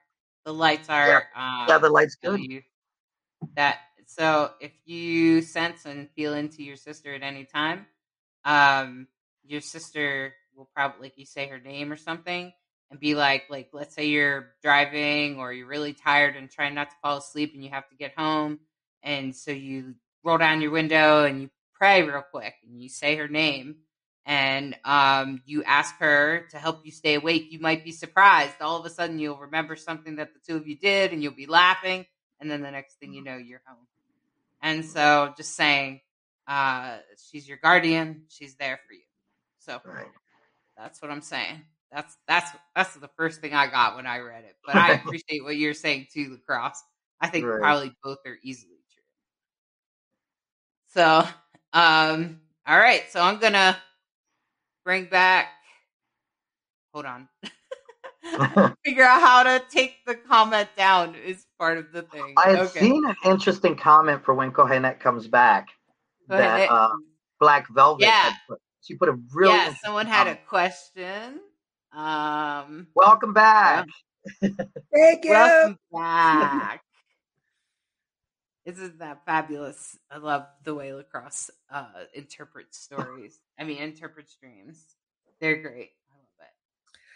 I love it. This is a question from our audience. Yeah, that is a beautiful question. So, no, um, both historically, factually, um, actually, in in Judaism, there is a way ancient trad- tradition. Um, uh, folks who uh, dabble will never be the word to use to describe any practice. Like like Judaism, it's like we don't dabble. Right. Uh, Well, there should be a quick correction though, because a lot of people say because in the Torah it says suffer, do not suffer a witch to live. Now, understand the meaning. That does not mean a witch. That means a conjurer of the dead. That means somebody who is bringing the dead back and not allowing them peace or rest. So when people say suffer not a witch to live in the Torah, it does not mean to kill a witch or anything that's not that type of witch. There's medicine people who deal with medicine and witchcraft, but they are not witches like that. We, they're talking about We, we, we just all come back anyway, so you can Right, it- exactly. We coming Right. back, baby. Right. But the whole point is, is when you're disturbing their Yeah. rest, because in our belief, they're in Gehenna. They're in like a purgatory. Yeah. So when they're in that purgatory, they need to purge. When you conjure them to come back, you're interrupting that. You're not allowing them to to purge. So you're just making it more harder for them to Right. come back on their own or to go into wherever it is they're going. So I just wanted to reiterate that because a lot of people think that witchcraft and Judaism does not walk. Mm. That's why they're called Jew witches. They're Jewish. Hello. Uh, I just so- want to. I wanted to read the question out loud Yeah, so please. that our listeners can hear. People that are just Yeah. listening. It's it's from Velvet Von Black, and she asked Kohenet, if you don't mind me asking, you say you embraced your Jewish roots, and do you find those roots being at odds with Bruja? Did I say it right? Bruja. Bruja. Bruja. Bruja. So. I think you guys should define Bruja because I know very little about Judaism. So well, bring it, bring it forth. I'd love to learn. I'm sure our well, viewers would too. I want to contextually locate Bruja in my cosmology. Um, it doesn't, it's not outside of the idea of a witch in European cosmology right. and such. Um, but when I speak to Bruja, I'm speaking to a very nuanced and specific identity among Latinx. Um, and among mm-hmm. our African siblings, where you know we we we that that that's what makes it so good because we blended like a nova, right? And and all these traditions came together that were particular to specific lands and people. So when I say bruja, I mean as much a Jewish as I mean um, the deep reverence that I have for Atabey, in the right. same the deep reverence that I have for Yemaya and for right like Oshun and Oya. I'm partial to the badass ones, right? like in that way. But so I hold it in that way. So what does that mean? Much more practically, it does mean that um uh i'm you know tend to have an earth air tendency um, i'm an aquarius sun and a taurus moon scorpio rising and so I, my thing is I make medicine with herbs. I love to grow herbs. That's I mean, lacrosse and I in the past had a bunch of like it's it's just what it's all the the intersection of the alchemy of these really powerful belief systems. So yeah, the thing with Judaism is that Judaism is extremely cautious and mindful. Um, and in the kind of culture that we live in, it tends to be very extractive. It'll take what it wants, but won't look at all the other pieces. Jewish identity is so rich with so many stories, which a lot of our communities are really based in deep uh, Celtic communities, you know, Avalon communities. Like we can, I mean, we could go down. There's so many different uh, spiritual communities, and it's really what mo- makes most sense to your like you feel it because that's what it does. It, it, makes everything alive, right? You're no longer like in a spell. You're like, oh, wait, right? Like if I go hug a tree, I'm not just a tree hugger, but we're actually exchanging energy vibrationally. Now, mm-hmm. having said that, we have wonderful science that talks to you about what trees do for humans and humans do for trees. Right. right. so it's not it's not a new thing so i don't feel that they're at odds and i think that often there's just a lot of misinformation which is the the danger of our age and day. At least, I don't know, lacrosse, I, you know, back when we hooked up as friends, like, I mean, for me, I was fucking hella excited to see you in the street with Yael. Yeah, yeah. right? Because it wasn't right. like this today where you're just like you hashtag it or you Instagram it or you right. Facebook group it, right? It was right. different. And so like a freak of we was just a walk. Yeah, Yael and I were just taking like a, a walk. Walk. Yeah. Yeah. Right. And it was my yeah. son who said, Mom, look. Other Jews. Other Jews. I was walking out, and then it so happened to be two more Puerto Rican Jews. I was like, but okay, yeah. la mierda. exactly. I'm under and, a and it and the beauty is, is this, how you meet these people like during these things and to see their journey and like who we were back then, what, 10 years ago, 11 years ago? Or 12 no about 12 years. Is nowhere near where we are but no. thing of taking from it applying yeah. and moving forward. You know because, it was because we get to grow yeah. that's part of like that's what's so damn sexy about us oh, as oh, humans yeah. It's like we're like, oh, I just I just came into a new environment. Oh, damn! Like we adapt, we yeah. shift, right? And like then you integrate, you incorporate the places that to me we learn we need to learn to be much more careful is as, at least you know spirituality is just the places where it, it's an extractive culture there's a lot of appropriation without understand like when people have bled for a belief system and a like uh-huh. you gotta put some more respect on that baby yep. it belong it has a context right yeah. so it's like when we're looking at these pieces to me it's really important to be like oh okay like I I because I'm a poet, I like to play with words. So it's important when I'm talking about having a Jewish priestess work that I do in the world. So, you know, I, I marry, do weddings, do ceremonies and rituals around transitions in life, all the things, all the things that are beautiful and wonderful in a way that makes sense for the person. Right. I do that is juxtaposed with the very, very like, you know, I'm I'm a Jew Rican, I'm a Puerto Rican Jew. Right. it doesn't, you know, I like, and I didn't grow up in like um oh my god, what's that neighborhood in, in Crown Heights? Crown Heights. Heights. Yeah, I'm from East New York, baby. You know, we like I had to recapture my roots from it yeah. being buried. I didn't have that where my mom and my parents practiced. That wasn't the thing. I came to it. And right. so recognizing that is like saying, okay, we can hold for these identities because that's me always doing the deep bow to the blood that was shed to get me here. Right. Right. I, I ain't playing. I ain't playing. I I ain't bump my head. I did not bump my head. it's like I but my I having my great grandmother come with me in a dream and with a chancleta. She's gonna beat you with the sandal. Listen, she gonna go to that the little sh- chicken shack. She used to butcher the chickens in Puerto Rico. Mm-hmm. My family's from La Piedra, the East Coast, and yeah. and she gonna she gonna pull out her machete and her Bible because she was a heart thumping Christian. Mm. I was I was just actually telling Hollis earlier, if you recall, I was talking about the DNA and the blood bloodline. I don't know if you recall yeah. when we were talking about that. Um, mm. I, I, think it's important because, like, when I had done my DNA, it only confirmed what I had already known. And right. what was so beautiful about it is this is where the science comes in. My entire life, I was attracted to all these different cultures. Yeah. All these different cultures. And people like, you're Puerto Rican. What's wrong with you?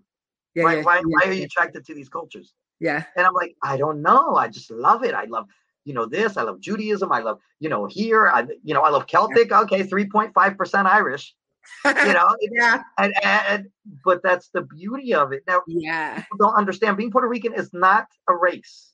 It is a culture. It is not a race right. okay? So the sooner people figure that part out because they're still trying to figure out whether we're citizens or not i don't know. Listen. But with that being said off my people's island. We need time to heal. Exactly and but the beauty of it is when you do your research your DNA, it makes a lot of sense to your yes. spiritual walk. Yeah. Because now I'm looking at like I saw it had Ashkenazi Jew. I'm like, yeah. Now I knew I was Sephardic, but right. Ashkenazi? Like, what is that? when it came out, ah. you know, Middle Eastern, when it came out that I was yes. from Morocco, you know, yes. all these different things. I was like, now it solidifies. Yes. That I'm not crazy. Like you said, I didn't bump my head.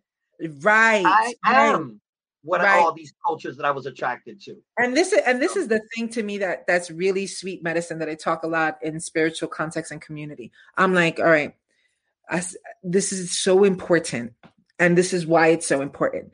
Because when you okay, fair enough that for many of us, whatever we've been racialized in this country as, there's that that's really important and it's not but it's and there's also this conversation of like okay i need you to understand who your people are to some degree some degree because some of us don't have that our lineage was handed down to us. We don't have that. Right. so we have to go do you know we do the ancestry we do the 23 I mean, it's a starting place. It's a, it's a sacred starting place damn it mm-hmm. right like it's a sacred for so many of us who have like wondered and all of like these compulsions that keep yeah. on like getting stronger as time goes by right and so this is and so this is my thing to understand that you have a connection to a medicine, to a thing that keeps on calling and whispering in your name.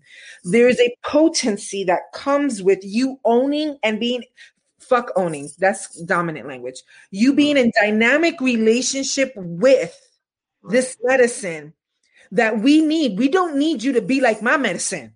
Right, right. We don't need you. We don't need it. We don't need all of that. You don't. We don't need all of that, right? right? We need folks connected to the medicines in in their beingness. Right. Because that's going to be part of when I'm not looking at healing in that way that we're like, oh, we're all kumbaya and we're all better. Right, right. I think that's very disrespectful to right. uh, communities of disability. Uh uh-uh, uh right? We're differently abled, and you want to make that a whole thing. No, no, no, no, no, no, no, no, no. you want to make it that we're gonna get better. That it's I want to see people in that soul alignment. There is nothing on the face of this earth than when a human being is actually being and connected to their medicine. Right. That that and and that's what that's what affirmations are about. Affirmations we say, well, if you take this one sentence and you say it over and over and over, right? Um, fake it till you make it, baby. You don't have to fake it Mm. because when you actually believe what you're saying the conviction that you speak with shifts the paradigms that you live in and the, the, the way you inhabit that so i don't need you to i don't need any and this i tell this to people because i want us to understand um you know the the magic and medicine from italy that's some potent shit okay italian brujas boom ahí se Yeah. reventó la cosa Yeah. Russian, Romanian, like the, uh, U- Ukraine. Like if we Mhm. want to get with medicine, uh, Celtic medicine, you Mhm. can't play. You can't play. And while you may not take on the whole thing because it is a lot, right? There's a lot to it, but that returns you to yourself. I don't I don't talk about power. I don't use power so much anymore. I think power is a distorted construct, an idea. What we're talking about is life force that activates environments, right? Right. And we want people to be responsible rather than needing to be king of the world. Mm, the monarchy is problematic as it is. So? Right. That's another thing there, right? So it's like these medicines, when you do that DNA thing and you go, oh, you are no longer needing to ask permission to belong. Right. Right. When you no longer have to ask permission to belong and you know you family, then you do right by your family. Right. Exactly. Even Uh-huh. the uncles. Yeah, I, Yeah, I don't know. though- I I have a unusual. I don't know, and I tend to do things differently, unusually. Um, it's just who I am, and uh, I, you know, I knew that I don't know what my DNA is. I don't have any connection to my blood family. I was disowned for being trans. Mhm. Um, so I put that down. And when I, when that happened, when I came out to my family and they disowned me after a lifetime of abuse, I didn't feel like I was losing a whole lot. And so Right. I did do some magic to help heal that. Um, and you know, it was, it, it was more of a voodoo style, um, magic to Mhm. help me cut the lines to my entire bloodline and that I am no longer connected to them and they are no longer connected to me. And that's okay. And it's okay that we're not connected. And instead, I turned and said, instead, my family are all the souls that have been forgotten. The people that were left on the side of the road that felt that died and no one knows who they are. And the other souls that are mm-hmm. roaming around that were disowned for whatever. And the drag queens that died on their way out because they performed in a dress. And those are my ancestors. Those, mm-hmm. that's the magic I reach back to. That's the power that I find in their bravery of the trans woman and drag queen that stood up and said, uh, you know, and she she pretty much started Stonewall that she was brave enough to say what you know she needed to say, and then what the other people in the when I when I hear those stories, those energies tend to reverberate for me. And when I try to connect to my family, I am always reminded of that ritual. Um, and even now, when I try to speak to, I don't talk to really my mom or to most people in my family. Like I said, that it was a terrible, abusive place. Um, so for me, um, when I do talk to people in my family, it's odd. It's like they're strangers. I don't know them. Right. They don't know me. right. Um, and I'm kind of the weirdo. I'm definitely the black sheep. I'm definitely the witch. Nobody understands that. And if I, and when I start to come as me, because I'm just authentically me, I'm just being myself. I'm like, oh, well, you know, the astrology's like that right now. And, there's a you know we're moving into the time of Aquarius. There's been Right. four planets moving into Aquarius, so that's why we're having a Black Lives Matter movement right now. It's mm-hmm. actually really important, you know. So like for me, I know where I'm coming from, Right. and Yeah. I, Right. when I try to connect to my blood family, it's like I'm talking to a stranger. I Yeah. know I, Yeah, I know people. I know drag queens better than I know my mom. Right, right. Right. I agree a hundred percent because like I I'm not connect I, I don't really like I have my four brothers and you know that's different. But when I think of like aunts, uncles, cousins, this and that, I, I don't speak to any of them. And it's it's it's not a problem to me. It's just it's just is. I trans, they're on a whole different plane and Yeah. level. And I don't I'm not that person who's gonna say you have to adjust your thinking for me. No. This is my this is this is my life. It's my life, not yours. Right. So you don't have to adjust shit. Right. You just don't have to be in my life. That's what it boils down to. Right. Now, with that being said, it doesn't mean like in my case, I bypassed all of them. That DNA has nothing to do with them because that DNA is 35,000 years old. That Yeah. DNA is ancestor after ancestor after Yeah. an- this is before the fuck ups that I call my family. You know, or that they call me. that's you know what I'm saying? really- This is free. yeah. Because we're all indigenous from somewhere. Right. Right. Well, and this is the thing, and this is the the danger um, of the single focus way American conditioning functions, because you swear that life began and ended with you Right. or what you know, right? And so there's there's medicine there's medicine too that before your people were the people here that turned into the assholes that they turned into on a personal level, which has a lot to do with conditioning and a whole bunch of other shit, right? Fair enough. And we get to set boundaries with that. We Mhm. get to set boundaries with that. Uh, uh, the American ideal is the picket house, the mommy, the daddy, the one kid or the two kids and the dog. Like that's that's the American lie, illusion, all of the things, right? Which is sometimes really hard to contend with when you come in true to who you are.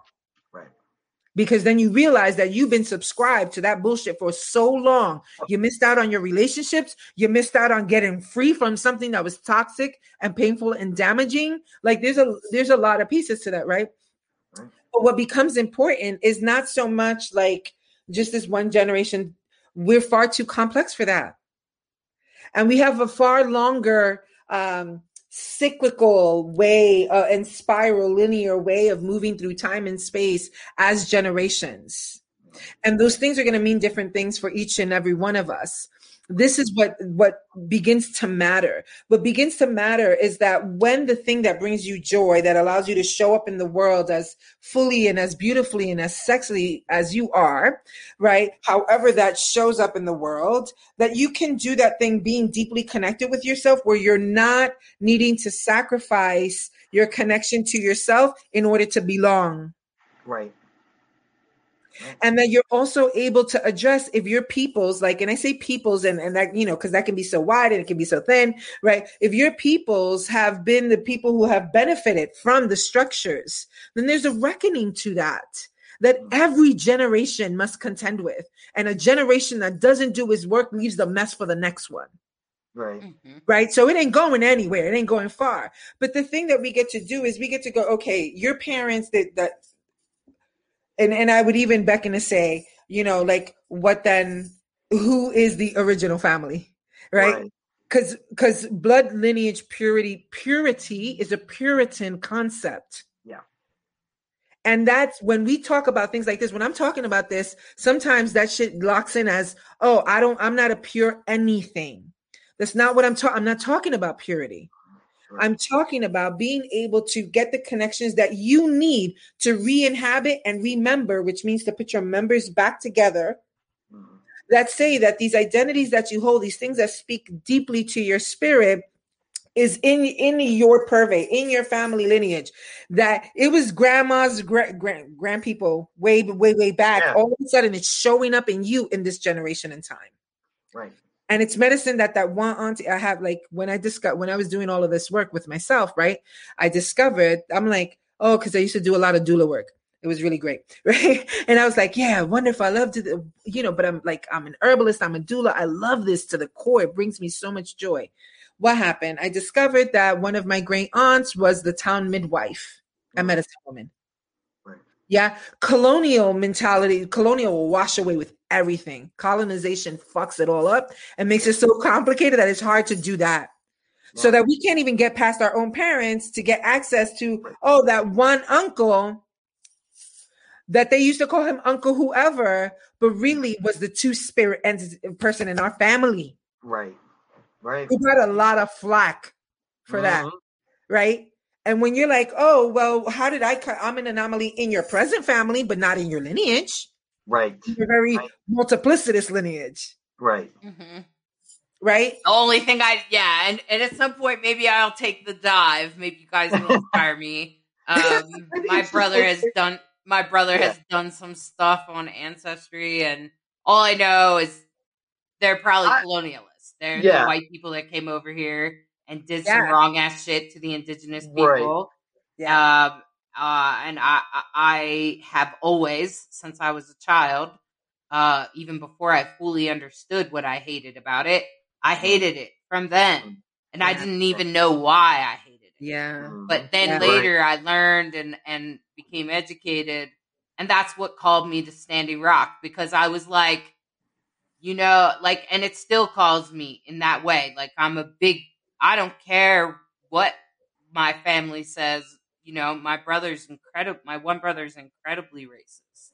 Mm. Um, and we don't speak because 20 years ago he called my best friend a faggot and he likes to use the n word so Right. you know like we don't speak and we won't speak and and every time i have to Yeah. speak to him i walk away going and that's why we don't speak because right. because we Right. can't because i'm not that. And I, i'm i have been like my whole life indigenous especially. Um and then later on i became more and more aware of other other things. Yeah. and um and i always i don't know why. I kind of feel like i have a connection to like mahatma gandhi. I tend to just lay there and take um beatings i did as a kid i would just uh let people beat me up because um i would just let them because i didn't think that fighting was going to get us anywhere and that I actually had I don't know why I did that. And my family tried to get me to fight. You know, they taught me and yelled at me and punished me for not fighting back and Yeah. my friends tried to get me to fight back and Yeah. yeah, but I wouldn't. And um I don't know why. But and maybe those things are in my bloodline, maybe they're not. I don't know. Um Well, I, I'd like to think that maybe it's an awakening of the bloodline also. Because if I were to get into detail, my Jewish ancestry came to the Caribbean and annihilated the other part of my ancestry. Yeah. The Jews came to Puerto Rico, to the Caribbean. That those were the criminals because they didn't convert to Catholicism. It Right. wasn't only rapists and murderers, it was Jews who came over Yeah. and they did the same thing Right. to the natives that were done to them. Their freedom was taken. Their they Yeah. they pillaged village after village. So it's hard, and that is healing. We also have to deal with the healing of our ancestors of the damage that one, one ant.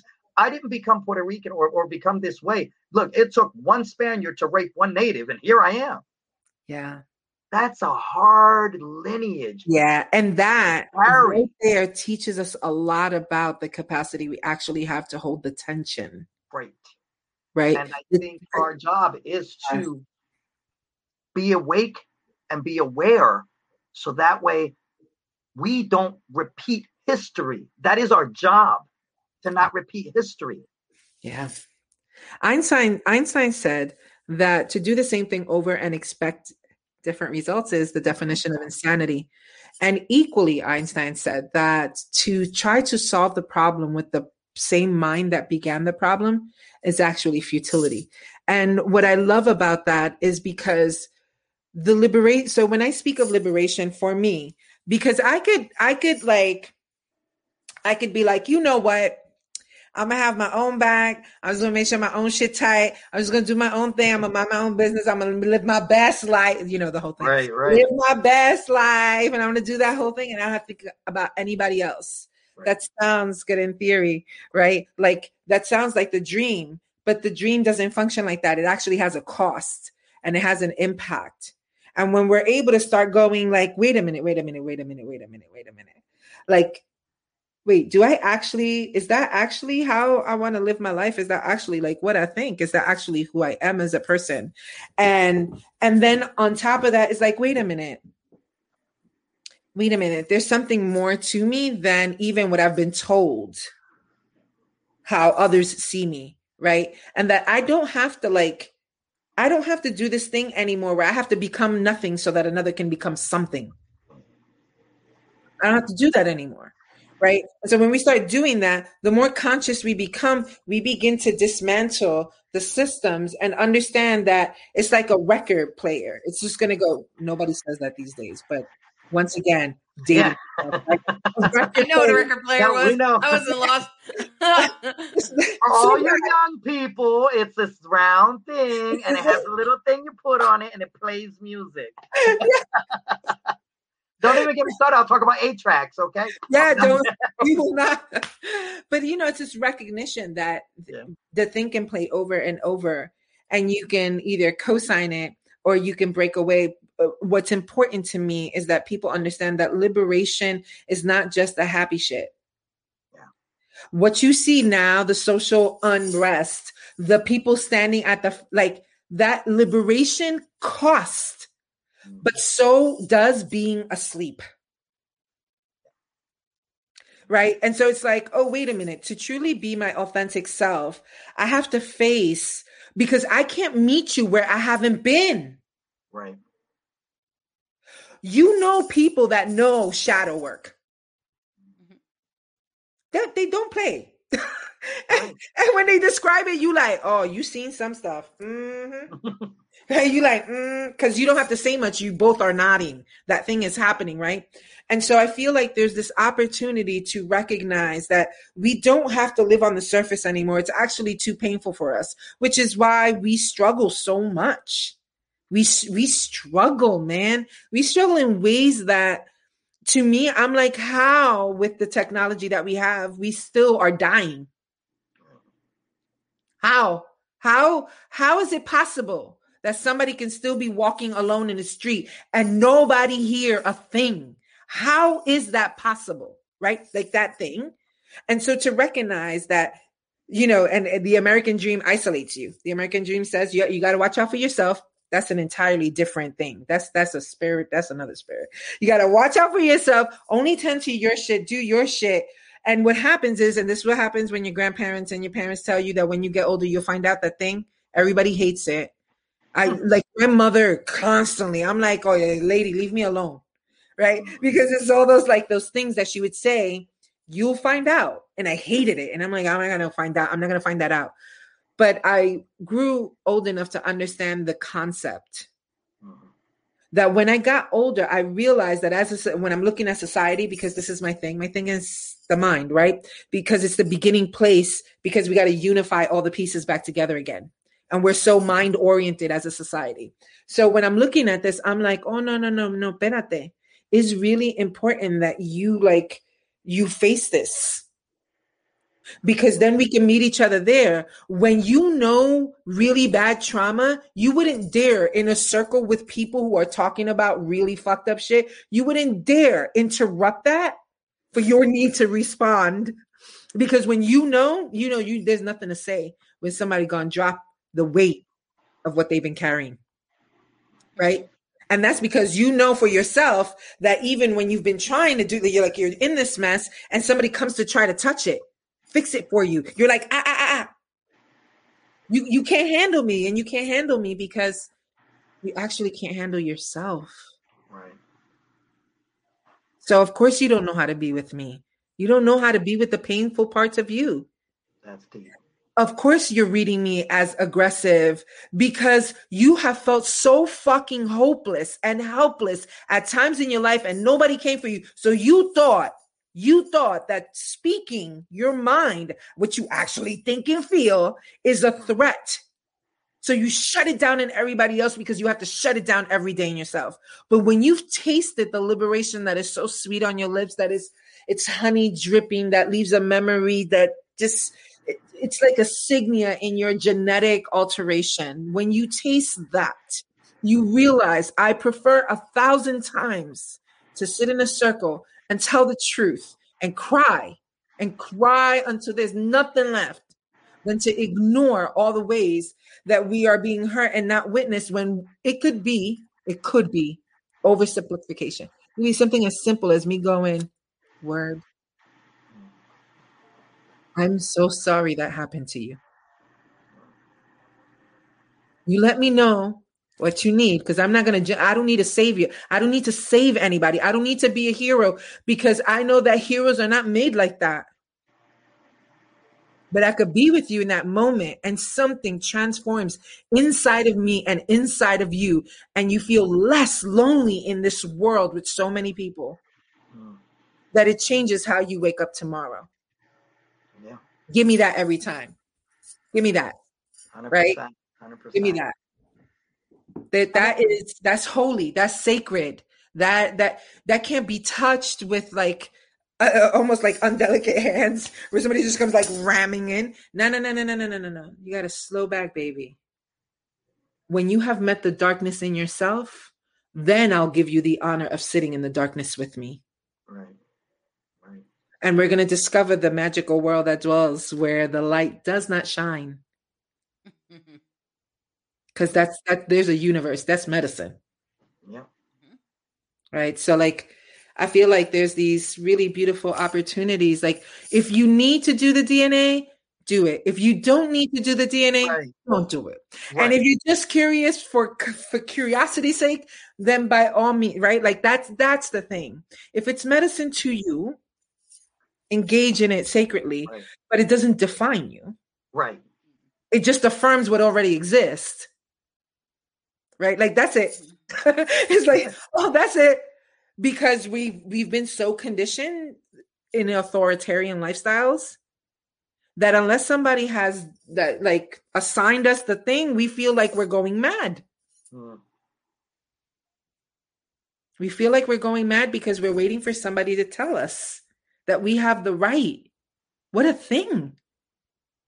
What an idea. And that's a scary thought when when like what is woke? Like hmm. everybody I, I hear this constant thing about they're woke or whatever. What is actually woke outside of just being responsible accountable and authentic? It really is. It's not this huge epiphany that happens and then oh my god i'm woke now like what the hell is that? And you know how many times when I see that, when I see that, and they're like, I'm woke. Well, damn, how long have you been asleep? that was a long nap. Yeah. You know, but like, like it is, it is so simple yet beautiful. And I think we complicate it. We have to complicate it. I, I want to segue on what you were saying. There was this rabbi, and I was taking a class with him, and he just slammed his hand and he goes, there are no women's rights. There are no gay rights. There are no civil rights. There are no rights. And I first I got it, and I'm like, oh, dare you? What the hell are you talking? He goes, there is only responsibility and accountability. Mm. That's all there is. You don't do this because you not you don't do it. You right. don't oppress your brother because that's your brother. You don't oppress your brother. I don't care what color they are. You don't oppress them. Right. This is common sense. Right. Right. And that's and it is that simple. It is. So what is it with these people who feel that they have to oppress? Right. No responsibility, no accountability. Right. Which is my biggest problem with Christians because I'm just like, okay, I hurt you, I punch you in the face. I just go say I'm sorry to Jesus and we're good. Where's the accountability? They haven't right. been around during Yom Kippur. when you're beating your breasts and you know, but when you look at yes. that and, and you because that is the one thing that yeah. we lack in a society, and that's responsibility and accountability and awareness. Right. Because those That's- those words have become so punchy right they Mhm. become trendy and what Yeah. happens is is once that thread once you hear the word over and over and over and over and over and over and over it loses its impact because it's- not grounded in anything Right. so what does accountability mean it means the ability to give an account for yourself Right. right like if you go to the bank and somebody go well whose account is this it's your happy ass's account with all them overdraft fees Yeah. Projecting, but right, like you know, you know what I mean. Like, so we're like, oh, what does accountability means? It means that you're beholding to something greater than yourself in a community.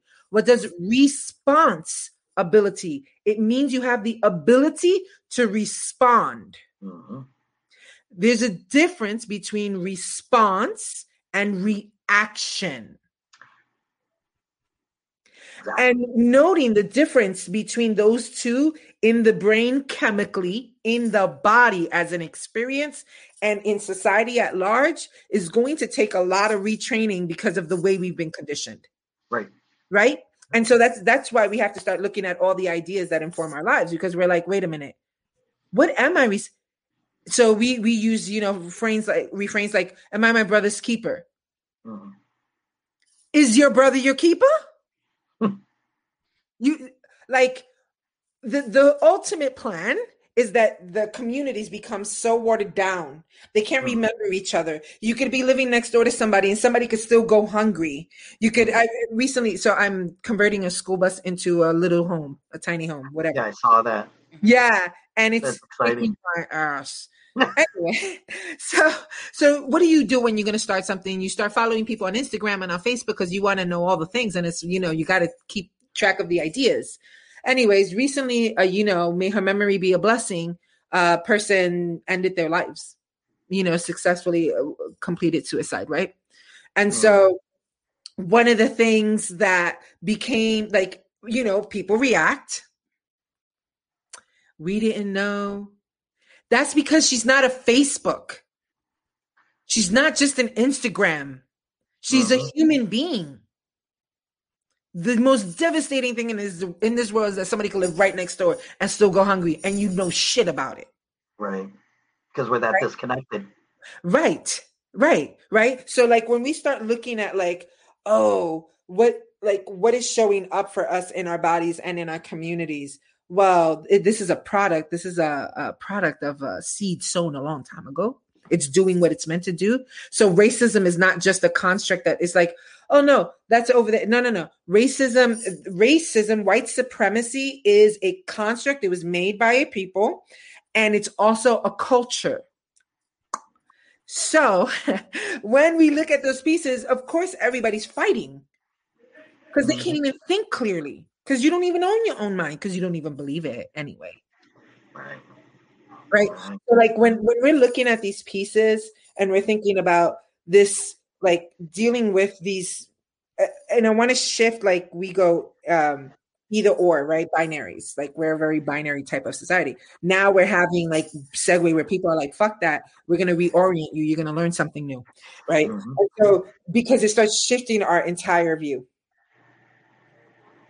Yeah. It starts shifting like and shifting our orientation, like what we believe. We get confused, we feel grief and we don't know why. We don't understand what's happening. We feel like something's threatened, somebody about to take your toys that you worked so hard for, but you gave your life for something that won't give back to you.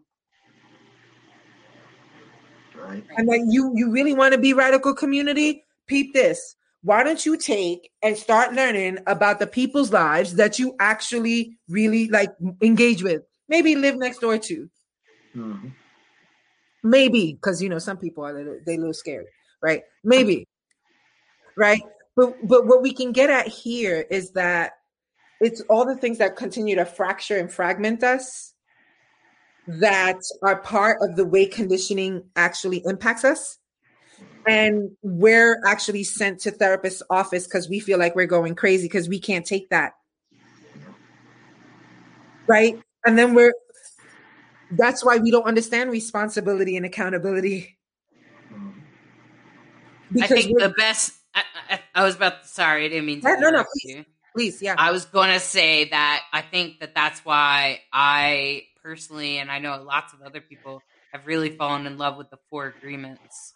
I feel Yeah. like if you're going to be in a community, you need to you need to all agree on the four agreements because that's what it that's what it is. Yeah, yeah, yeah. responsibility, personal accountability, and Right. also the like. Don't assume shit, man. Don't Right. assume that just because that person gave you a look that had anything to do with you, it may not have had nothing to do with you. Right. They Right. might just be having a bad back, you know. No, Like, and and and so here's the thing.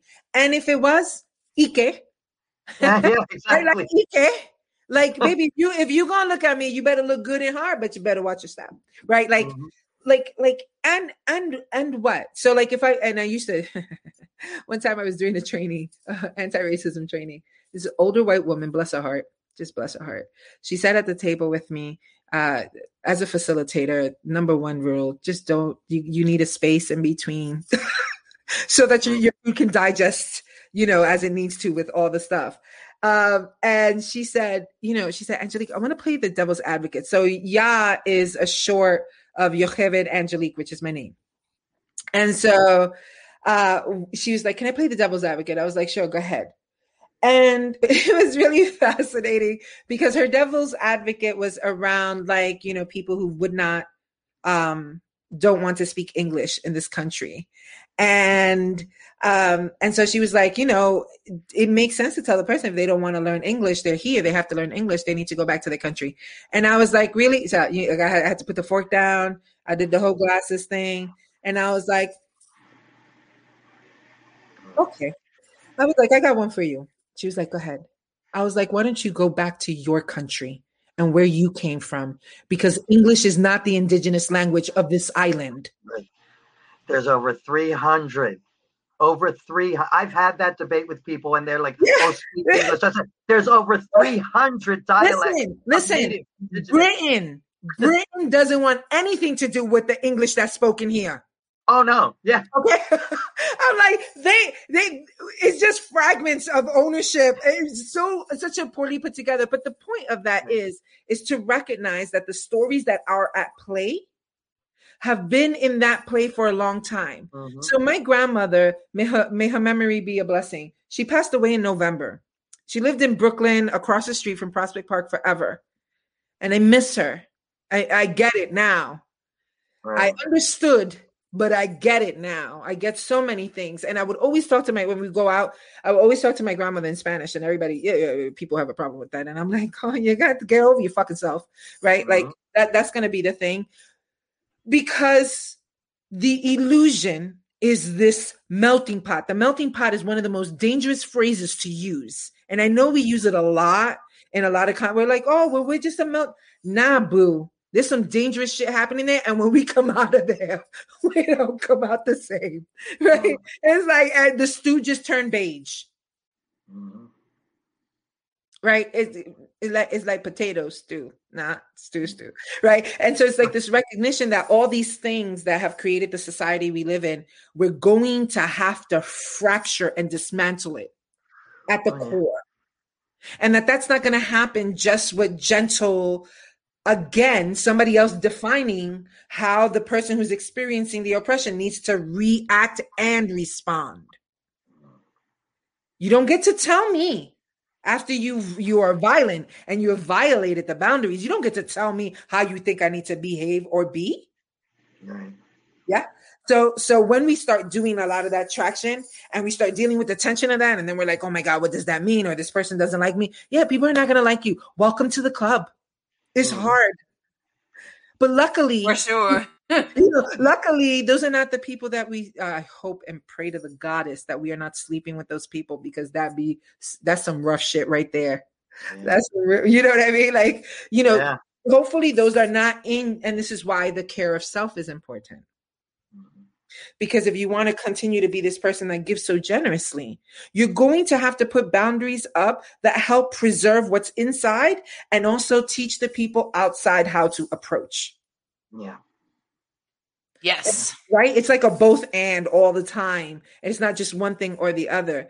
But our liberation is hinged on how real you can actually be with your stuff. And if being real with your stuff means that it does something to you then please get a therapist. Please get the support systems you need. Mm. Shame is bullshit. Yeah. We want you to live.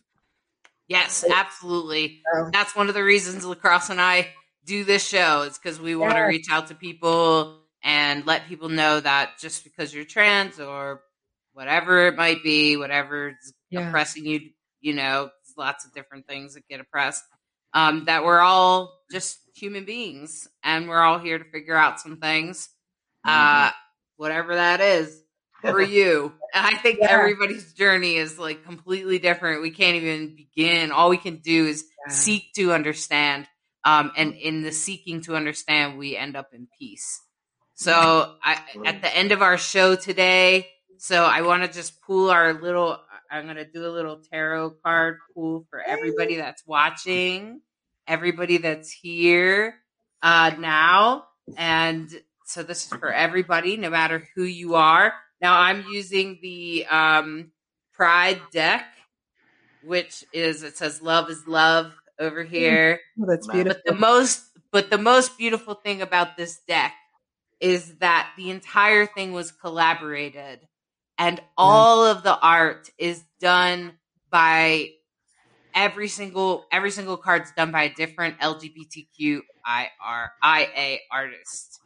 Beautiful. So this is our past and this here's the queen of swords. Mm. She kind of looks a little bit like a badass to me, you know, Yes. but a little bit like Wonder Woman there with butterfly, like a butterfly crown. Mm. But notice she has like a hawk or an eagle there. And I'm like looking at her and right away, I, we are being reminded of our power, of our all, every single one of us has power. And we just have to get in touch with it, whatever that is. And it comes through in so many different ways. And I think that that's, that's really what this card is beautifully about. And to, to going away from the show today, remember your power, remember your own power.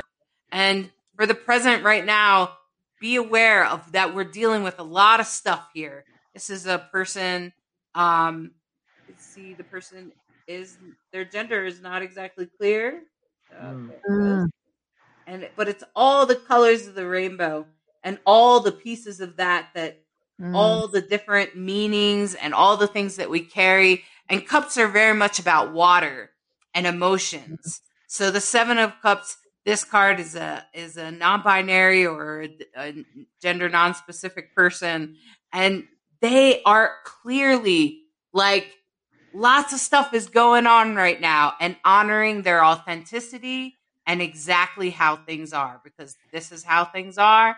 And so accept and love it and celebrate the good shit. Mm. And the thing that I'm going to say about future is interesting because our, a lot of our conversation was about, um, you know, racial and other inequalities that are spread around our land. And here we are, the judgment card. Mm. And I, I want to say that, you know, no matter who you are, no matter where you're coming from, try not to judge others, but also be aware that I think justice is on its way. I think that because this card is also about harmony, harmonious, like togetherness, you know, like being able, like exactly what we were talking about. Can we come from our true selves and connect at our best beings?